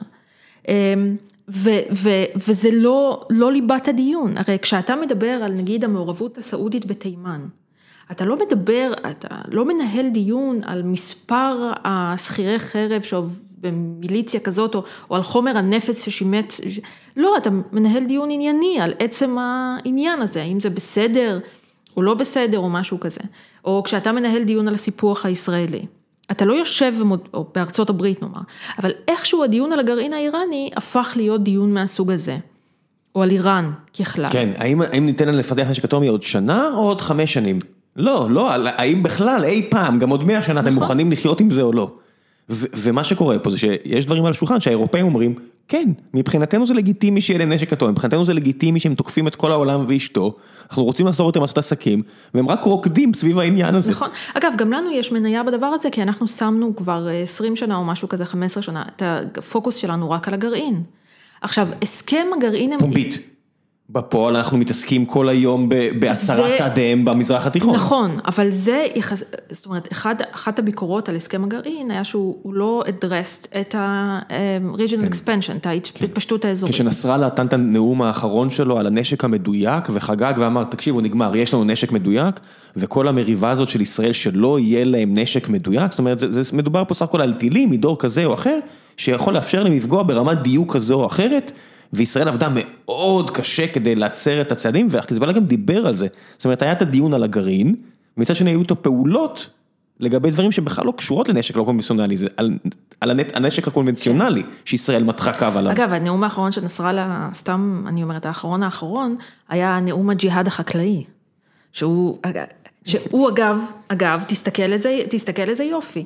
כאילו, זה לא יופי, אני לא שמחה שלבנון, שהלבנונים הנחמדים והאומללים סובלים בגלל נסראללה, בכלל בכלל לא.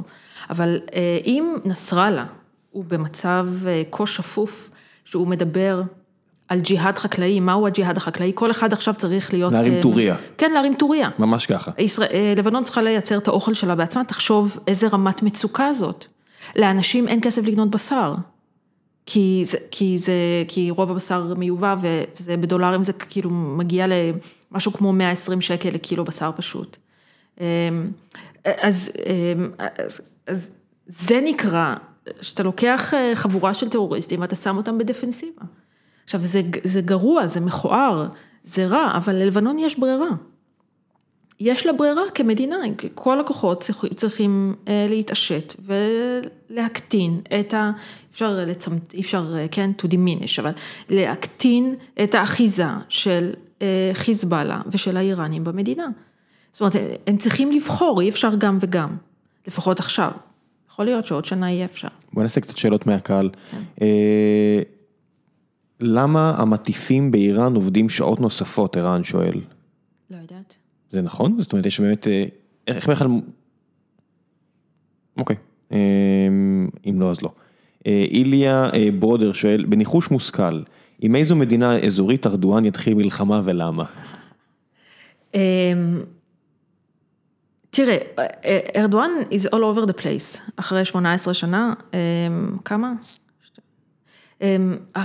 שנים ארוכות שבו הוא אוחז בשלטון, נהנה מפופולריות, הפופולריות והיציבות. נהנה מכלכלה טובה? נהנה מהשקעות חסרות תקדים, כן, אתה בטח יודע, אבל טורקיה הייתה Buzzword שנים של משקיעים. היא הפכה להיות אחת מה-15 הכלכלות הכי גדולות בעולם. בדיוק. השדה תעופה הכי גדול בעולם, התעלה העצומה הזאת שהם רצו לבנות, שהייתה אמורה לאפשר לאמריקאים להכניס לים הכספי. טורקיה, היה דיפולט, דיפולט, יש לך קצת זה, טורקיה, נכון? החל מ-2018 הדבר הזה הולך אחורה. יש בריחה של כסף החוצה מטורקיה. וארדואן, ראינו את זה בבחירות המוניציפליות האחרונות, מאבד פופולריות, והוא בלימבו. זאת אומרת, הוא קצת בסחרור. אז הוא הולך לדת. והוא הולך... לאי הסופי. ו... כן, זה דבר אחד. הדבר השני זה ההרפתקה בסוריה, והדבר השני, והשלישי זה עכשיו לוב. אז, אז, אז כאילו, כרגע הוא ממוקם, אמור לי ב-20 ביולי להתחיל תרגיל טורקי גדול, מימי וכוחות מיוחדים וחיל אוויר בלוב. אז זה כאילו, זה לשאלה, זה הלוקיישן. לוב. כל, כל, כל הכיף לעם הטורקי, כאילו אין להם מספיק צרות, הם צריכים לפתוח עוד חזית. זה, זה, זה לא מחזיק מים כלכלית בשום צורה. לא, זה, זה כן, יש לזה, יש... אין דבר כזה שאין היגיון בשיגעון, יש לא, היגיון בשיגעון. זה כמו שיגידו לי, יש ליתיום באפגניסטן, או כל מיני דברים כאלה. לא, לא, זה לא ליתיום, תראה, לוב היא מדינה סופר חשובה ועשירה, במחצבים, כן, אבל זה כל כך בטל בשישים ביחס לכמה כסף הם יצטרכו להשקיע כדי... הם יצטרכו להשקיע הרבה, אבל נניח שיש לך שם ממשלת חסות, או ממשלת, ממשלה שהיא פרוקסי שלך, או עובדת איתך בשיתוף פעולה, של מדינה כה עשירה, אתה, זאת אומרת, אפשר להבין שיש פה גם השקעה או איזשהו מוב, ויכול להיות שהוא יצליח להשיג איזושהי אחיזה פוליטית בלוב, רק עם הפגנת השרירים. אבל אני מסכימה איתך, זה יהיה מעניין לראות מה זה עושה לו בדעת הקהל בטורקיה, אני צריכה לחזור לבדוק את זה, אני לא יודעת. אז בוא נדבר על משהו קרוב יותר, שואלים פה, מה הקטע של הבחינות בגרות והזיקוקים? אה, אז אני אגיד ככה, באופן כללי זה דבר מאוד יפה של הפלסטינים. זה ככה כל שנה, לא בעצימות כזאת, תכף נדבר על העצימות. אבל התאוג'יהי, שזה בחינות הבגרות, אגב, שמע, שמעו את הזיקוקים בירושלים, כי רוב תלמידי מזרח ירושלים נבחנים בבחינות הפלסטיניות. זה יום של חגיגה, של חגיגה עצומה של המשפחות ושל התלמידים. יש בחברה הפלסטינית חשיבות עצומה להשכלה. רואים את זה גם, אגב, אצל אזרחים הערבים בישראל. זה משהו מאוד, כן, תואר ראשון לא מספיק, תואר שני, כאילו, כשמדירים אותך הרבה פעמים משוק העבודה, אתה נשאר באקדמיה, שקצת יותר קשה, זאת אומרת, זה... לא, דווקא, אני חייבת להגיד שדווקא הערבים בישראל הולכים מאוד על דברים היפר פרקטיים. רוקחות וכאלה, כן. אבל, אבל יש חשיבות מאוד גדולה להשכלה והיא celebrated, היא נחגגת באופן פומבי, פוליטי, חברתי, אותנטי, זה מאוד מאוד יפה. עכשיו תמיד עושים קצת יריות באוויר, זיקוקים, וגם קצת כל אחד עושה דאווין, החמולה שלו, החמולה שלו, יש לנו מצטיינים וכולי. מה קרה השנה? יש כל מיני סברות, יש כאלה שאומרים כאילו רצו להציק לישראלים, יש כאלה, יש, הרשות הפלסטינית היא חבית חומר נפץ במובן המילולי מאוד של העניין, יש המון נשק, זיקוקים, צבור בכל מיני מתווים. משפחתיים, ארגוניים, אחרים. כמובן נשק של מנגנוני הביטחון וכאלה. עכשיו, כשאתה נמצא באווירת סוף קורס, כשאתה מרגיש שהדברים מתעצבים מבחינת... אווירת סוף קורס אבו מאזן? כן. שהם מתעצבים מבחינת חלוקת כוח. אז אתה עושה קצת הדגמות כוח, מי חזק, ממשפחה חזקה, מזה. אני חושבת שזה היה הסיפור, או שזה כאילו פשוט טרנד שיצא משליטה, לפעמים מגזימים ממשהו, נכון? כן, גם בלוס אנג'לס, היו ב Fourth of July מלא זיקוקים, כי אסרו, אז פתאום כל האנשים שרצו... כן. זה גם שם, זאת אומרת, לא תמיד חייב להיות הסבר נורא קוהרנטי ל... נכון, הרבה פעמים הסברים בכלל הם לא קוהרנטיים, הם... זה מפתה גם, אתה יודע, לפעמים הצורה משפיעה מאוד על אופן החשיבה.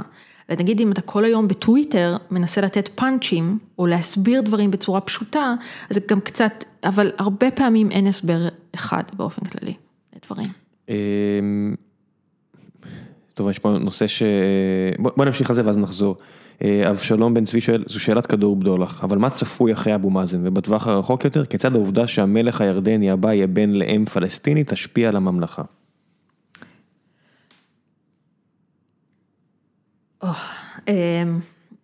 טוב, מה יהיה אחרי אבו מאזן, זה באמת שאלה... תראה, אם היית שואל אותי את זה לפני שנה, הייתי נותנת לך איזשהו תסריט שאני מרגישה שהוא תסריט קונסרבטיבי שאני יכולה לעמוד מאחוריו. דברים משתנים, דברים משתנים מהר. במידה רבה אנחנו כבר נכנסנו למרחב הזה של אחרי אבו מאזן. הרשות הפלסטינית עמדה עם, עדיין מתמודדת עם משבר עצום, הקורונה, והוא סטטיסט בהצגה. הוא סטטיסט בהצגה, הוא כמעט לא ניהל את זה, ניהל את זה ראש הממשלה, שטיה והשרים, מושלי המחוזות וכולי. זאת אומרת, אז גם ראית אגב שהדבר הזה, הרשות הפלסטינית כאירוע פונקציונלי מתפקד. מתפקד עם תיאום עם ישראל, אכיפה וכולי, זה תפקד. והוא היה ממש ממש מאחורה, גם לא היה ויזבילי כמעט בכלל לציבור. לא ילד. בדיוק, בודד את עצמו בהיסטריה, ו, ונתן לדבר הזה, זה. בעניין הסיפוח, האם יש טעות אחת מול ממשל טראמפ שאבו מאזן לא עשה? אין. באמת. באופן כללי, יש טעות אחת שהפלסטינאים לא עשו. כן, אבל תראה, הוא מחזיק, אבו מאזן מחזיק, ומצבה של הגדה המערבית לאין ארוך יותר טוב ממצבה של עזה לצורך העניין, וגם ממקומות אחרים בעולם הערבי. אז גם בעניין הסיפוח, אתה רואה שהם לא, זאת אומרת, אין מחאה עממית. עייפות החומר. יש עייפות חומר. כמה אפשר להילחם, האינתיפאדה השנייה הייתה כל כך אינטנסיבית. זה היה מזמן אבל האינתיפאדה השנייה. אין, הוא, הוא, אז אנחנו כבר נמצאים בתוך המרחב הזה של היום שאחרי אבו מאזן וכולם מלהטטים, ואתה רואה שיותר ויותר שחקנים שמים את עצמם בחזית הבמה, למשל רג'וב, בהקשר הזה של הסיפוח, ולא יודעת אם עקבת אחרי מסיבת העיתונאים שלו עם ארורי מחמאס, זה שהיה שם איימן עודה. מסיבת עיתונאים, מסיבת זום. מסיבת זום. כן, כן. הכל הזוי, הכל הזוי. הכל הזוי מאוד. הכל הזוי. הכל ממש ממש הזוי. הזום. הזום, הזום. יש סיכוי שישחררו את ברגותי? לא. אין איזה סיכוי, זה בכלל ייתפס כמחווה יפה? תראה. הוא אהוב? הוא אהוב במידה, כאילו כמו ש... לא יודעת מה. אין, לא יכול להיות... אייקון אהוב, כמו ש... זה לא גנדי. לא, לא, לא, זה גם לא נלסון מנדלה, למרות שהם עושים מאמצים עצומים לשווק אותו ככזה. אה, מרואן ברגותי הוא לא בן אדם לאו. גנדי במובן של אה, מנהיג עממי, כן, שיגיד כן. אנטי אלימות וכאלה, כן, לא רחב לא... עם. כן, לא, גם, גם גנדי ההודי אפשר לציין בכל מיני צורות, אני מדבר מהבחינה הזאת שאין אה. סיכוי ש, ש, שישראל תנסה להגיע איתו לאיזושהי הסכמה של בוא תהיה המנהיג הפרגמטי, תהיה הבן גוריון של תראה, הפלסטינאים. never say never, בסדר? אבל מישהו נפגש איתו את חושבת? אה, בשעתו נפגשו איתו כל מיני אנשים. בשעתו אני יודע שנפגשו איתו. כמו פואד וכאלה, ו... אבל פואד מדבר ערבית, ופואד היה בן המרחב, אני מסתכל על האנשים היום, פואד היה חמוד. אני מסתכל היום על הצמרת הפוליטית וגם הביטחונית הישראלית, היא אירופאית. גם החבר'ה שהמשפחות שלהם מהמזרח התיכון, גם הם אירופאים. כן? נראה לי ככה. אני חושבת שזה... אני לא רואה אף אחד היית באירופה לאחרונה, כשאתה מק- כשאתה מקטלג את הישראלים כ- כישראלים מסוימים כאירופאים? אני לא יודעת, אני לא מרגישה... אירופאים במובן שהם לא מרגישים לי מזרח תיכון, זאת אומרת, מי מהם יכול אה, לדבר עם ברגותי ו- ולרדת איתו לאיזשהו סחבק, בוא נעשה משהו ביחד. אני לא חושבת, זהו, שזה עניין של אה, הבדלי אה, גישות. אני לא חושבת שזה סוג הדיאלוג שצריך להתנהל עם ברגותי סחבק, בוא נעשה משהו יחד. אה, ו- ואם צריך, אז יש מי שיעשה את זה, זאת אומרת, תמיד יש איזה ערביסט יודע לעשות, או כזה מפעיל. אה, אבל אז לא, יהיה backdoor. אני מדבר, האם זה יש מישהו שבכלל אני, מסתכל תראה, על ה... על ה- על כולם, הפ- נכון, יש, מה שאתה עכשיו הצגת, זה איזו גישה כזאת, ס- סחבק לא חייב, כשאתה פונה למישהו בתור סחבק, זה לא חייב להיות ידידותי, זה סחבק כדאי לך. כן, בוא- משהו, אם היה רק איזשהו מישהו שיכול לנהל באופן בלתי אמצעי את הקומוניקציה, זה היה פותח המון דלתות, לא, לא, אני אומר אפילו, האם יש בכלל מישהו שמסתכל בכיוון של אה, בכלל לנצל את, את המשבר הנוכחי לאיזושהי התקדמות מדינית בין שני העמים? זאת אומרת, האם מכל הבלגן הזה יש איזשהו אחוז או חצי אחוז של סיטואציה טובה? אמ, אה, תראה, יש בן אדם כזה, קוראים לו ג'ארד קושנר. הוא חושב, אוי כן, ואבוי. כן, כן, הוא חושב שתוכנית השלום של טראמפ היא תוכנית שלום, זה לא מצחיק. הוא חושב שכן, הוא רוצה שלום. אומרת, נכון, זה מצחיק, אבל... לגמרי. אה, עד, אה, אני יכולה להגיד שעד ממש לאחרונה הוא ניסה להעביר מסרים לפלסטינים, להתניע סוג של משא ומתן דרך אנשי עסקים. כל, כל מיני, זאת אומרת, הוא, כן, הוא חושב, תראה, לא במובן של, אה, של ג'ון קרי, אבל במובן שהוא כן היה רוצה לראות את הגדה המערבית, נאמר המדינה הפלסטינית העתידית. ואגב, גם במפות, במפות הסיפוח של ה-30 אחוז, זאת אומרת, הכי מקסימליסטיות, הדבר היחיד שצוות המפות האמריקני התעקש עליו, זה רצף טריטוריאלי. למה? פלסטיני. בוודאי. כי גם אם זו מדינונת, היא צריכה, זאת אומרת, לא לאבד את הדבר הזה של מדינה. היא לא יכולה מדינה. לעבור אה, בין... אה, בין מיליוני כן. מובלעות וכולי.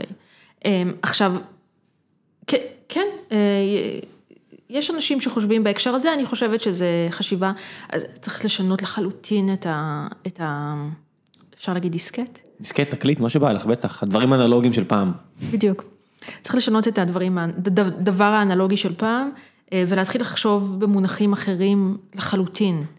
אה, של ייצוב המצב והגדלת השפע והגדלת היציבות. אני מדבר ברמה הזאת, אני מדבר עם מישהו שישב עם איזה, לא יודע, איך נקרא המיליארדר הפלסטיני? מוניר?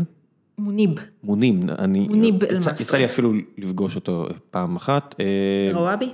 לא. אה, ו... ויש שם אנשים פרגמ... פרגמטיסטים שרוצים לעשות כסף ברמאללה ובהרבה מקומות אחרים, ואנשים שרוצים שאפשר לדבר איתם, ו... ואני תמיד מאמין ששפע כלכלי יכול לייצב הרבה דברים. כן. תסתכל, ה- ה- ה- יחסית מצב טוב הכלכלי בגדה המערבית קנה יותר מעשור של שקט. אמ, זה, זה טוב מאוד. ואגב, ברור שזה טוב מאוד. נכון? זה, זה, זה, את יודעת, הם לא, הם לא, אני לא רואה שהם בנו המון מחרטות שם, את יודעת, זה לא... תראה, אה, זה גם אה, במקביל אה, היה לחץ ביטחוני, ישבו עליהם ממש, על ה- ישבו להם על הזנב, על חמאס. בעצם המהלך של השנים האחרונות היה לנצל את השקט ואת חוסר ההתלהבות העממית והתמיכה העממית כדי לפרק את התשתית הצבאית של חמאס בגדה. זה מהלך חשוב מאוד, אבל זה מהלך שיכול להתהפך על פיו מפני שיש נשק בגדה. יש, לא חסר. לא. זאת אומרת, ברגע שתינתן האות ויה- ותהיה מוטיבציה, אה, ואנשים יחשבו שזה כדאי להם, הבעיה היא לא בעיה של אמצעים. לא, התנגדות עממית זה אף פעם הבעיה, היא לא באמת אמצעים. בדיוק, הרי אתה לא צריך, הם לא צריכים... אה, אנשים פה התפוצצו עם דקה. תיקים מלאים בדיוק. הניטרט, זה לא בדיוק C4 חברים. אז, אז, זאת, אז זאת, אה, זאת לא הבעיה. מה המהלך, וזה מהלך נכון, המהלך הוא שכולם יחיו יחסית הכי טוב שאפשר. אני חייב לפני שעוברים אולי לאיזו שאלה אחרונה מהקהל, הסיפור הזה, מפקד השייטת של החמאס, שערק, אה, what the fuck. אני לא יודעת לגבי הברנש הזה, אבל כאילו... זה נראה כאילו הכל עכשיו בגלוי, דברים שפעם היו נסתרים, עכשיו... זה אה, נקרא יומינט, תשמע, מה, מה אתה חושב? איך באה אבול עטה, שלא משנה עכשיו מה אתה חושב על החיסול, הבחור הזה מהגאפ שחיסלו אותו, כן? איך הגיעו אליו בדיוק לחדר השינה? לא, זה תמיד היה אנשים מבפנים, אבל עכשיו זה מרגיש כאילו כל המהלך הזה של בוא אלינו, של אנחנו רוצים בפנים להראות שאנחנו עושים את זה. זאת אומרת, מהעניין הזה של ראש המוסד מביא לביבי להגיד את כל הדברים שיש לו מול, מול כל העולם, לעכשיו, ל... בוא נוציא את הסוכן הזה. אני אגיד לך למה, כי זה ש- מטריף אותם. זה מה שנראה לי, נראה לי שפעם שנייה נותנים לו להיתפס ולהתעלות, לא יודע, זה לא, מרגיש מה לי. כאילו... אני לא חושבת. אני אגיד לך מה זה עושה, זה עושה ברגע שאתה, א', זה מכה תדמיתית גדולה מאוד לזרוע הצבאית שלך. הם היו מאוד גאים בחבר'ה האלה. בקומנדו הימי. כן. כן. אז כן.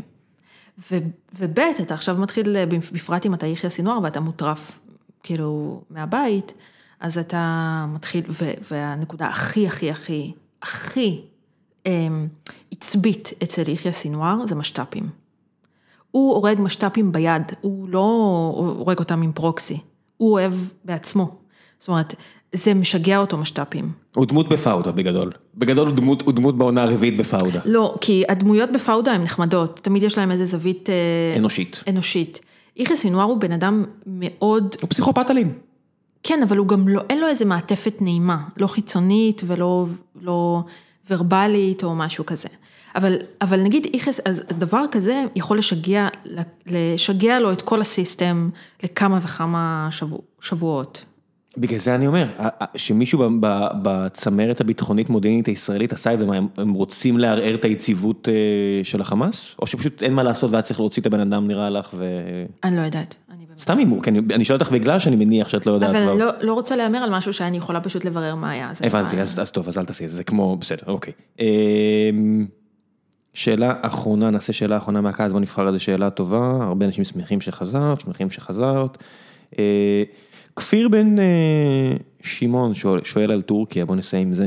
מי הם המתנגדים לארדואן בתוך טורקיה ומה הסיכוי שלהם להשפיע? אולי לא טורקיה, דיברנו המון על טורקיה. אז מה את מי מרגיש לי רוצה- משהו שחסר. עם מי את רוצה לסיים? שחסר. את רוצה, יש פה אה, יצחק שואל, מה קורה בדיוק בתימן? מי בצד אוי של מי? לא, גם תימן זה הכי משעמם. אני חייב להגיד לך שאני מסתכל על מדינות כמו תימן ולוב, אני אומר, יש למישהו איזשהו שביב של תקווה שזה יחזור להיות מדינה, במובן המודרני של מדינה, זה יכול לחזור להיות מדינה? יש משהו לא משעמם? כן, תגידי לי את, מה מעניין אותך? מה מרגש אותך כשאת מסתכלת על המזרח התיכון? יש משהו אופטימי שאת מוצאת?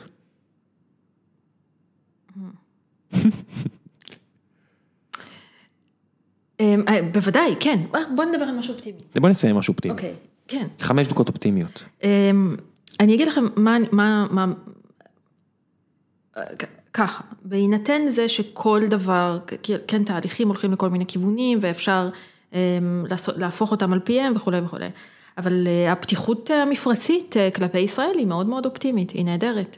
היא נהדרת והיא גם, אמ, אבל אני, חושבת שדיברנו על זה בפעם הקודמת, היא גם bottom up, היא לא רק top down. זאת אומרת, היא, זה, אתה, אתה רואה את זה בשיח, וזה מחלחל להרבה מקומות. שמעתי על חברה, חברה, אה, חברת הייטק כלשהי, אה, לא משנה איזו, ש- שקרובה לליבי מאוד, שקיבלה פנייה מסעודיה. בוא נעבוד ביחד על העיר החדשה הזו שאנחנו בונים. אה, ניום. כן, על ניום. פרויקט ניום. ו- ו- ואותה חברה שאלה, תגידו, אתם יודעים שאנחנו גם ישראלים? זאת אומרת, יש לנו חברה פה וחברה שם, אתם יודעים שאנחנו גם ישראלים? כן, אז נעבוד עם החברה האמריקאית שלכם, הכל בסדר, לא מפריע לנו. כן. אה, זה נהדר, זה ממש ממש ממש נהדר, וצריך, אה, וזה מצוין, ואחת הסיבות שזה קרה, ת- שזה הנה, בבקשה, הנה, אני אוהבת להיות אופטימית, זה לפעמים, זה לפעמים בעיה, כי אני למשל חשבתי שאני בשלב הזה כבר אהיה בחוץ לארץ, בווקונס וזה, אז, אז, אז אני עכשיו מתגלה לי שהאופטימיות הזאת... לא נראה לי שיהיה ווקונס בקרוב, אנחנו מדינה מצורעת. אז זהו, אז... אז תמיד אז... הבטיחו שנהיה מדינה מצורעת בגלל היחסים שלנו לערבים, ובסוף אנחנו מדינה מצורעת רק בגלל שאנחנו לא טובים בלשמור על היהודים. זה מדכא אותי ממש, כי אני הזזתי את האופטימיות מיולי. קודם כל, לא משנה, אני מזיזה אותה בחודש כל פעם. אמ, כרגע הזזתי את האופטימיות לספטמבר. אם, אם תהיה אופטימית על 2021, אני, אני אופטימי. אמ, אבל זהו. בסדר, אבל חוזרים אבל, אבל, אבל בוא נגיד, אבל בוא נגיד ככה, מה שקרה בעקבות ההתפשטות האיראנית והעובדה שזה, שהיא באה ממש בפרצוף של, ה, של הערבים, אמ, זה כמובן ההתקרבות בין הערבים לישראל. זה שגשג, זה התחיל... הערבים, הערבים מערב. כן, הערבים מערב, כן. אה, מדינות ערב. אה, מפרציות ומצרים. חצי האי ערב, כן. מפרציות ומצרים, אה, מצרים היא חשובה מאוד בהקשר הזה. ו... וה... וזה ניתן לזה עוד יותר בוסט, כי בהתחלה זה היה מין אליינס לעומתי לאובמה, ולגישה שנתפסה אז כפרו-איראנית, פרו-אחים מוסלמים של אובמה. ואחר כך זה הפך להיות מתחת למטריה של טראמפ וג'רד קושנר. אבל גם, ותוך כדי, בזרם תת-קרקעי שהולך ומתגבר, יש גם דברים שהם אה, ממש אה, רק דוץ. דו צדדיים, ישראלים ערבים. זה נהדר. איך, איך למשל אין, אה, אולי יש, אני לא יודע, מצרים הולכת, מה שפתחנו, הולכת לסבול מכזה, מכזו בעיה מטורפת של מים. ויש להם גישה למים לא מתוקים, זאת אומרת, יש תהליך של להפוך מים לא מתוקים למים, למי שתייה, שישראל די טובה בו, התפלה. כן. איך אף אחד לא שם על השולחן את השיתוף פעולה העסקי הזה? זאת אומרת... א', יכול להיות שמישהו שם, אבל ב', הנה, בבקשה, תשים. כאילו, אה, אחד הדברים, למה אה, עכשיו, אה, אני, אני מאוד מודאגת ממה שקורה במצרים, באמת, אני חושבת שסיסי לא? הולך, אני חושבת שסיסי הולך ל... ממש הוא, מה שנקרא between a rock and a hard place, וזה לא, לא טוב לנו בכלל, אבל לצורך העניין, לפני קורונה, כך שנה, שנתיים אחורה, היה פיק בהשקעות זרות במצרים.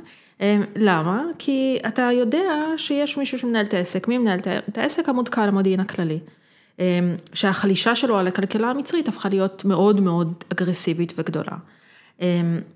עכשיו, אצלנו יודעים או ידעו אה, להרים טלפון למי שצריך ולהציע לו את מה שאפשר להציע לו. בהחלט, בואו בוא נזמין מי שעוסק בדריפ איריגיישן, איך קוראים לזה? אה, התפלה? אה, לא, דריפ איריגיישן זה מה שהם עושים בחצרים, זה להשקיה, אבל זה...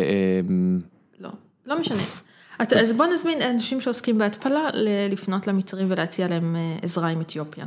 כן, וזה חייב להיות הרי גם דיסלניישן, וזה חייב להיות כן. בשיתוף פעולה עם הצבא המצרי, כי בסופו של דבר מישהו יצטרך לשמור על המתקנים האלה. הכל נעשה בשיתוף פעולה עם הצבא המצרי. לא, אני אומר, הרי ראינו מה קרה עם הצינור, עם הצינורות גז ונפט בין ישראל למצרים, בסופו של דבר אם אף אחד לא באמת רוצה לשמור על הצינורות האלה, יש להם נטייה טבעית להתפוצץ.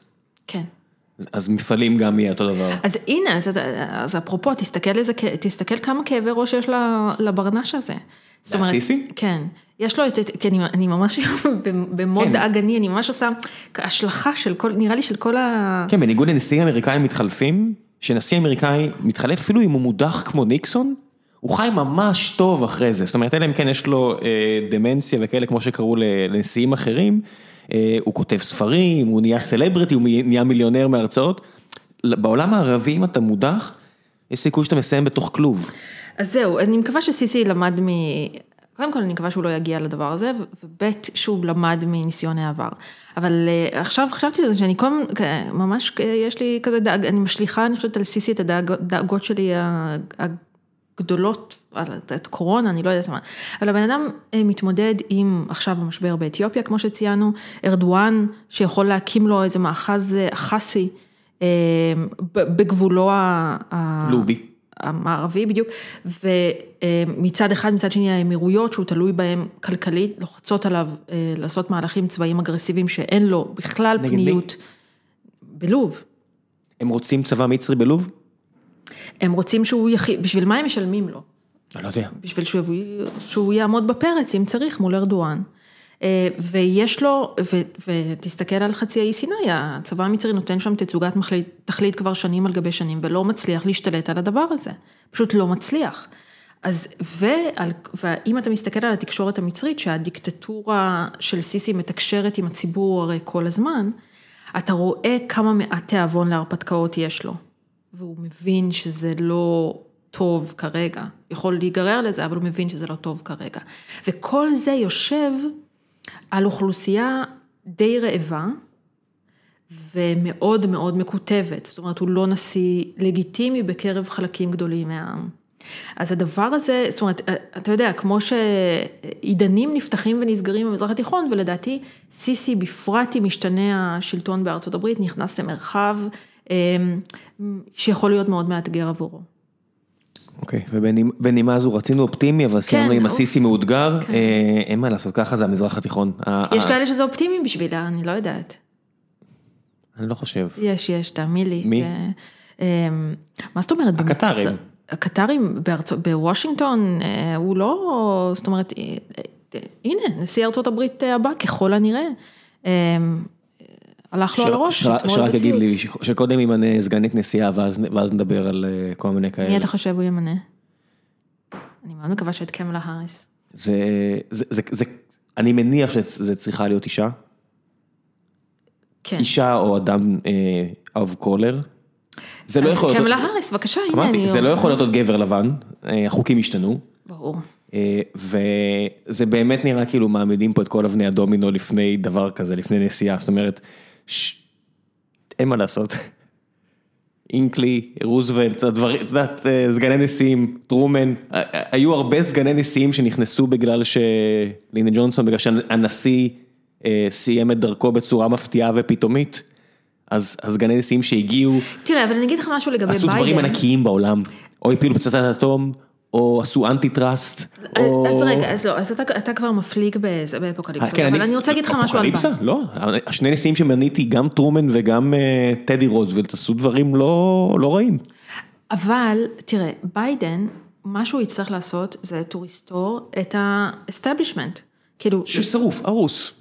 כן, אבל מצד שני הוא שרוף הרוס במובן מסוים. כן, בסטנדרטים האמריקאים. במובן שני, הרי הוא גם ככה מתחלף עם, ממש, עם הממשל. כן, פה שמפטרים מישהו, כולם נרעשים, בארצות הברית ה default זה אם נשיא מתחלף, הוא מפטר את כולם. בדיוק, אז, אז ולביידן יש...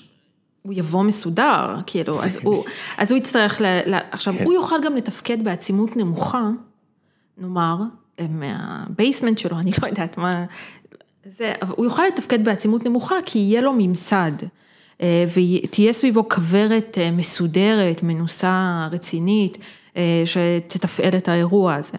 אז אני לא, לא יודעת, לא, לא... טוב, בוא נראה שהוא מנצח קודם. בוא, כן, זה, זה בטוח. אם למדנו משהו אחד, זה בוא נראה שהוא מנצח קודם. בוא, בוא נעבור לשלב ההמלצות. את לא יכולה להגיד שאת לא ידעת, כי היית פה כבר פעם. המלצות. המלצות למה? ספר, סרט, סדרה. אה. לא חשבתי את זה, למה לא נתת לי heads up? כי היית פה כבר פעם, זה לא בסדר. סתם, אני לא בסדר, אני אמור להזכיר, אני יודע. אה, מה אתה רוצה שאני, כאילו... מה שבא לך, אני אמליץ למשל על הנושא שדיברנו עכשיו, יש ספר בשם מייקל, של מייקל לואיס בשם The Fifth Risk, אז הוא מספר על אדמיניסטרציה של ממשל טראמפ, ועל איך זה להקים אדמיניסטרציה, זאת אומרת, אתם לא מבינים כמה הבירוקרטיה האמריקאית זה פרוסס, וכמה מה שטראמפ עשה הוא unstructured ביחס למה שקורה. תקראו, אז מן הסתם הספר צבוע בגווני מייקל לואיס של אולטרה ליברלים והוא חיפש איפה להיכנס בטראמפ, אבל גם אני שחשבתי, אה, זה כולה נשיא, מה זה, מה זה משנה באמת נשיא? אז לא, יש הרבה חשיבות, וגם אם תורידו את ה bias הזה של אנטי טראמפ, עדיין זה מעניין, אז זו המלצה אחת שלי. אה, אני אתן עוד אחת, אני אתן לך זמן לחשוב. אה, אני אתן המלצה על אה, ארגון שפנה אליי ואני שמח לעזור לו, זה נקרא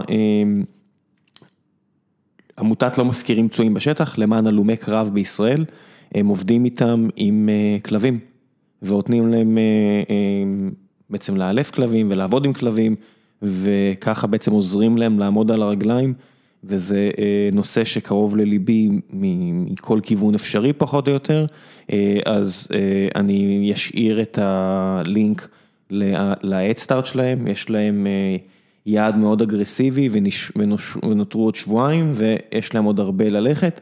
אז אם זה משהו שמעניין אתכם וקרוב ללבכם, אה, זה עמותה רשומה בחוק, יש את כל הפרטים של העמותה ויש שם את האימייל של האנשים שעומדים מאחוריה. מדובר בסך הכל על שני עובדים ושלושים מתנדבים והם עושים באמת יופי של עבודה, אז אני ממליץ לכם ללכת ולראות את זה. ועכשיו, להמלצות של האורחת. אמ, אז זהו, שאני לא כך, אמ, לא כך, לא כך הגעתי מוכנה וזה חבל, כי יש לי הרבה. אני רק אגיד, אני רק אגיד ככה בכללי, אמ, שבד... שבדרך כלל למעט פודקאסטים, אני מאוד אסקפיסטית. זאת אומרת... מעולה, אז זה המלצות צריכות להיות. אני, אני בדרך כלל גם אוהב המלצות אסקפיסטיות, פשוט אה, דיברנו על זה ואהבתי את הספר, אז אה, הבאתי, אבל בדרך כלל אני מעדיף אסקפיזם. אבל אה, אני אגיד לך משהו על לא אסקפיסטי דווקא, כאילו שני דברים לא אסקפיסטיים ברמת, ה, ברמת הפודקאסט, ואז את שאר הדברים אולי אני אשלים בקבוצה אצלכם. כן. אמ, אבל זה יותר דברים של בנות, אז אני לא יודעת. לא, לא, פנטסטי, פנטסטי. יש לנו 30 אחוז מאזינות והן אוכלוסייה באמת? מודרת. כן, כן, אוקיי. 30 אחוז, זה 30-70. ואני מנסה להביא עכשיו הרבה יותר אורחות, אה, כדי לנסות להעלות את ה-30 ל-35-40 אחוזים. כן, אבל זה, זהו, אז, אז, אז, אז כמובן, אה, כאילו, slow burn, אה, העונה הרביעית אה, על דיוויד דיוק, אה, שהדבר היפה בה, אה, זה, זה שהם לא עושים הקבלה in your face לטראמפ, אלא מספרים סיפור.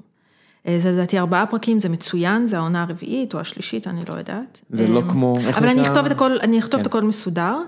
ועוד פודקאסט נחמד לאנשים שהם, אה, כאילו אם, כאילו, אם למפות אותם, שהם לא אוהבים אה, מקהלות. זאת אומרת שהם לא רוצים... אה, לא תלם אידיאולוגי. בדיוק, לא עוד פעם Pod Save America שזה נחמד, אבל, והפודקאסטים של הניו יורק טיימס, שאתה שומע בהם בדיוק את מה שאתה רוצה לשמוע, ואתה כאילו משלהב את עצמך בזה. אני, אני שומע, אני יכול להגיד לך, יש לי ברשימת ההאזנה שלי, אני לא יודע אם את מכירה את uh, On the Media, את מכירה את זה? לא, מה זה? אה, אני אגיד לך, למקרה ואני, שאני לא, שרק שאני אוודא שאני לא טועה, זה נקרא, כן, On the Media. זה הפודקאסט הכי שמאלני שאני שומע, זה הרבה יותר מהניו יורקר, זה, אני שומע את זה ואני אומר, אוקיי, זה לא שכנע אותי לגמרי, אבל אני מבין. הם עושים עבודה מעולה בלהנגיש את ה... מה אני אגיד טרללת, אבל זה לא טרללת, כי הרבה מהדברים האלה, אני, אני אגיד לך, אני אתן לך דוגמה, יש למשל את העניין הזה של לעקור מהשורש אה, ביטויים בעולם הטכנולוגיה, אז התגובה האינסטינקטיבית שלי הייתה, עזבו אותי, בחייאת עזבו אותי, והם גרמו לי לחשוב, זאת אומרת, יש, יש מושג של white list ו-black list, זה לא רק בעולם הטכנולוגיה, אבל העובדה list זה הרע list זה הטוב, אין לי בעיה לוותר על זה. והעובדה שבעולם הדאטאבייסים יש master ו slave כדי לתאר ארכיטקטורה, אין לי בעיה לוותר על זה. כן. וכשאתה שומע את זה מהזווית שלהם שהיא מנומקת ומעניינת, זה גורם לך לחשוב. נכון, אגב, למשל אה, בעניין, אה, כן, הטיהור המונומנטים והפסלים, ושינוי השמות, למשל, של כל מיני אה, פקולטות באוניברסיטאות וכ- וכולי וזה. אז אה, תראה, זה מאוד אגרסיבי, זה מאוד. מאוד פרוע וזה מרגיש כמו אה, מלחמה, זאת אומרת, כמו אירוע רדיקלי מאוד מאוד מאוד. אין את. And yet, למה קראתם מלכתחילה לפקולטאות באוניברסיטאות על שם כל מיני אה, גזענים מסודרים, כן? לא, לא גזען, כאילו, עכשיו, למשל, אני זוכרת חוויה הראשונה שלי בדרום ארצות הברית, שהיא הייתה מאוד מטלטלת למי שרגיל לעשות את הקו של ניו יורק די.סי, ניו יורק די.סי, או... או או הוואלי.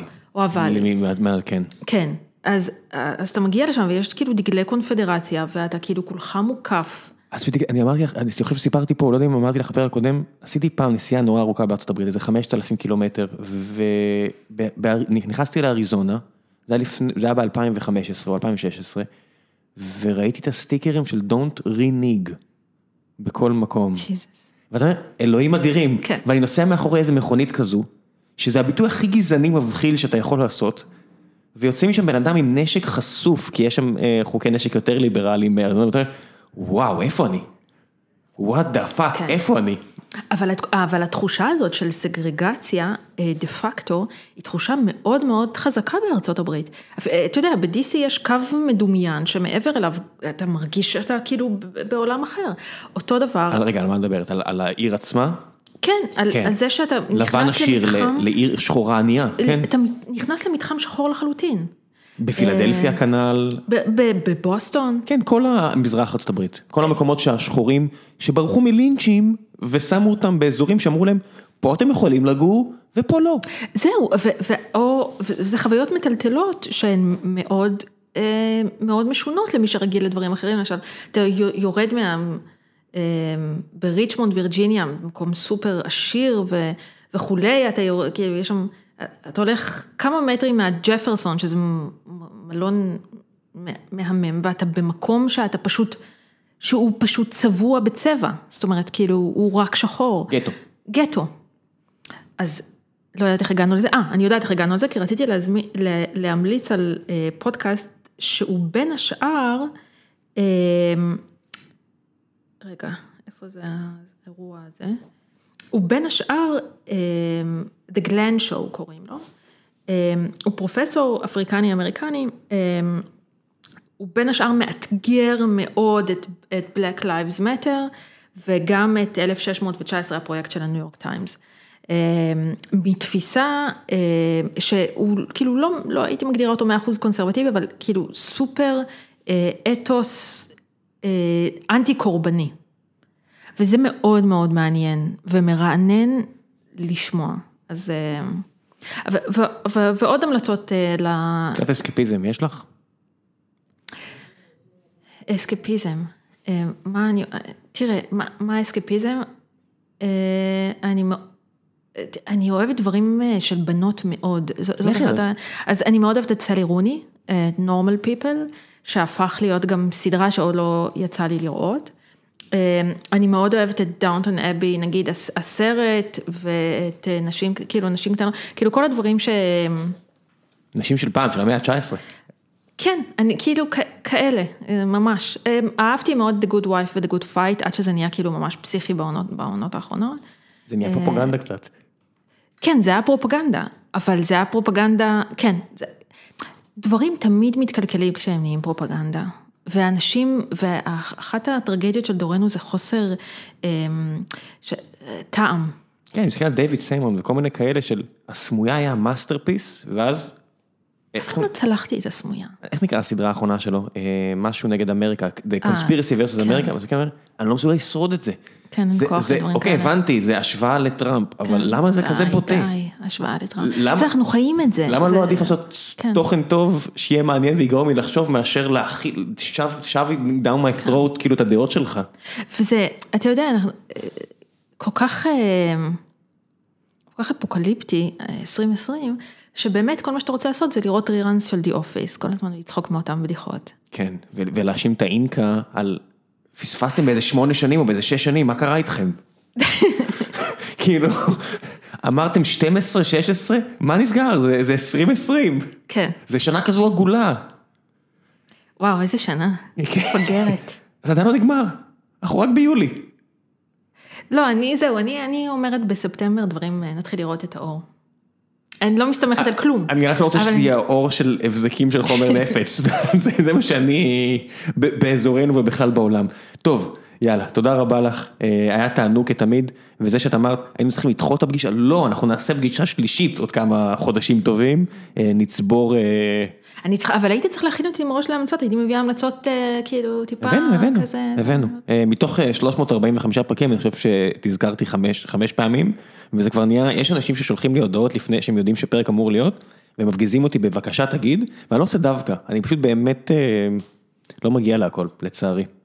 אני לא ביקשתי ממך כלום. אני, לא, בגלל שלמה לא אמרת, ואת צודקת, אני, אני כועס על עצמי. התלוננתי על משהו, כן. כן, אני, אז, אז הפרק הזה ניסיתי לא להפריע לך. פרק הבא אני אגיד לאורחת, הייתה לי אורחת מה זה מעניינת, והחברה שלה יוצאת עכשיו להנפקה והיא לא יכולה להגיע.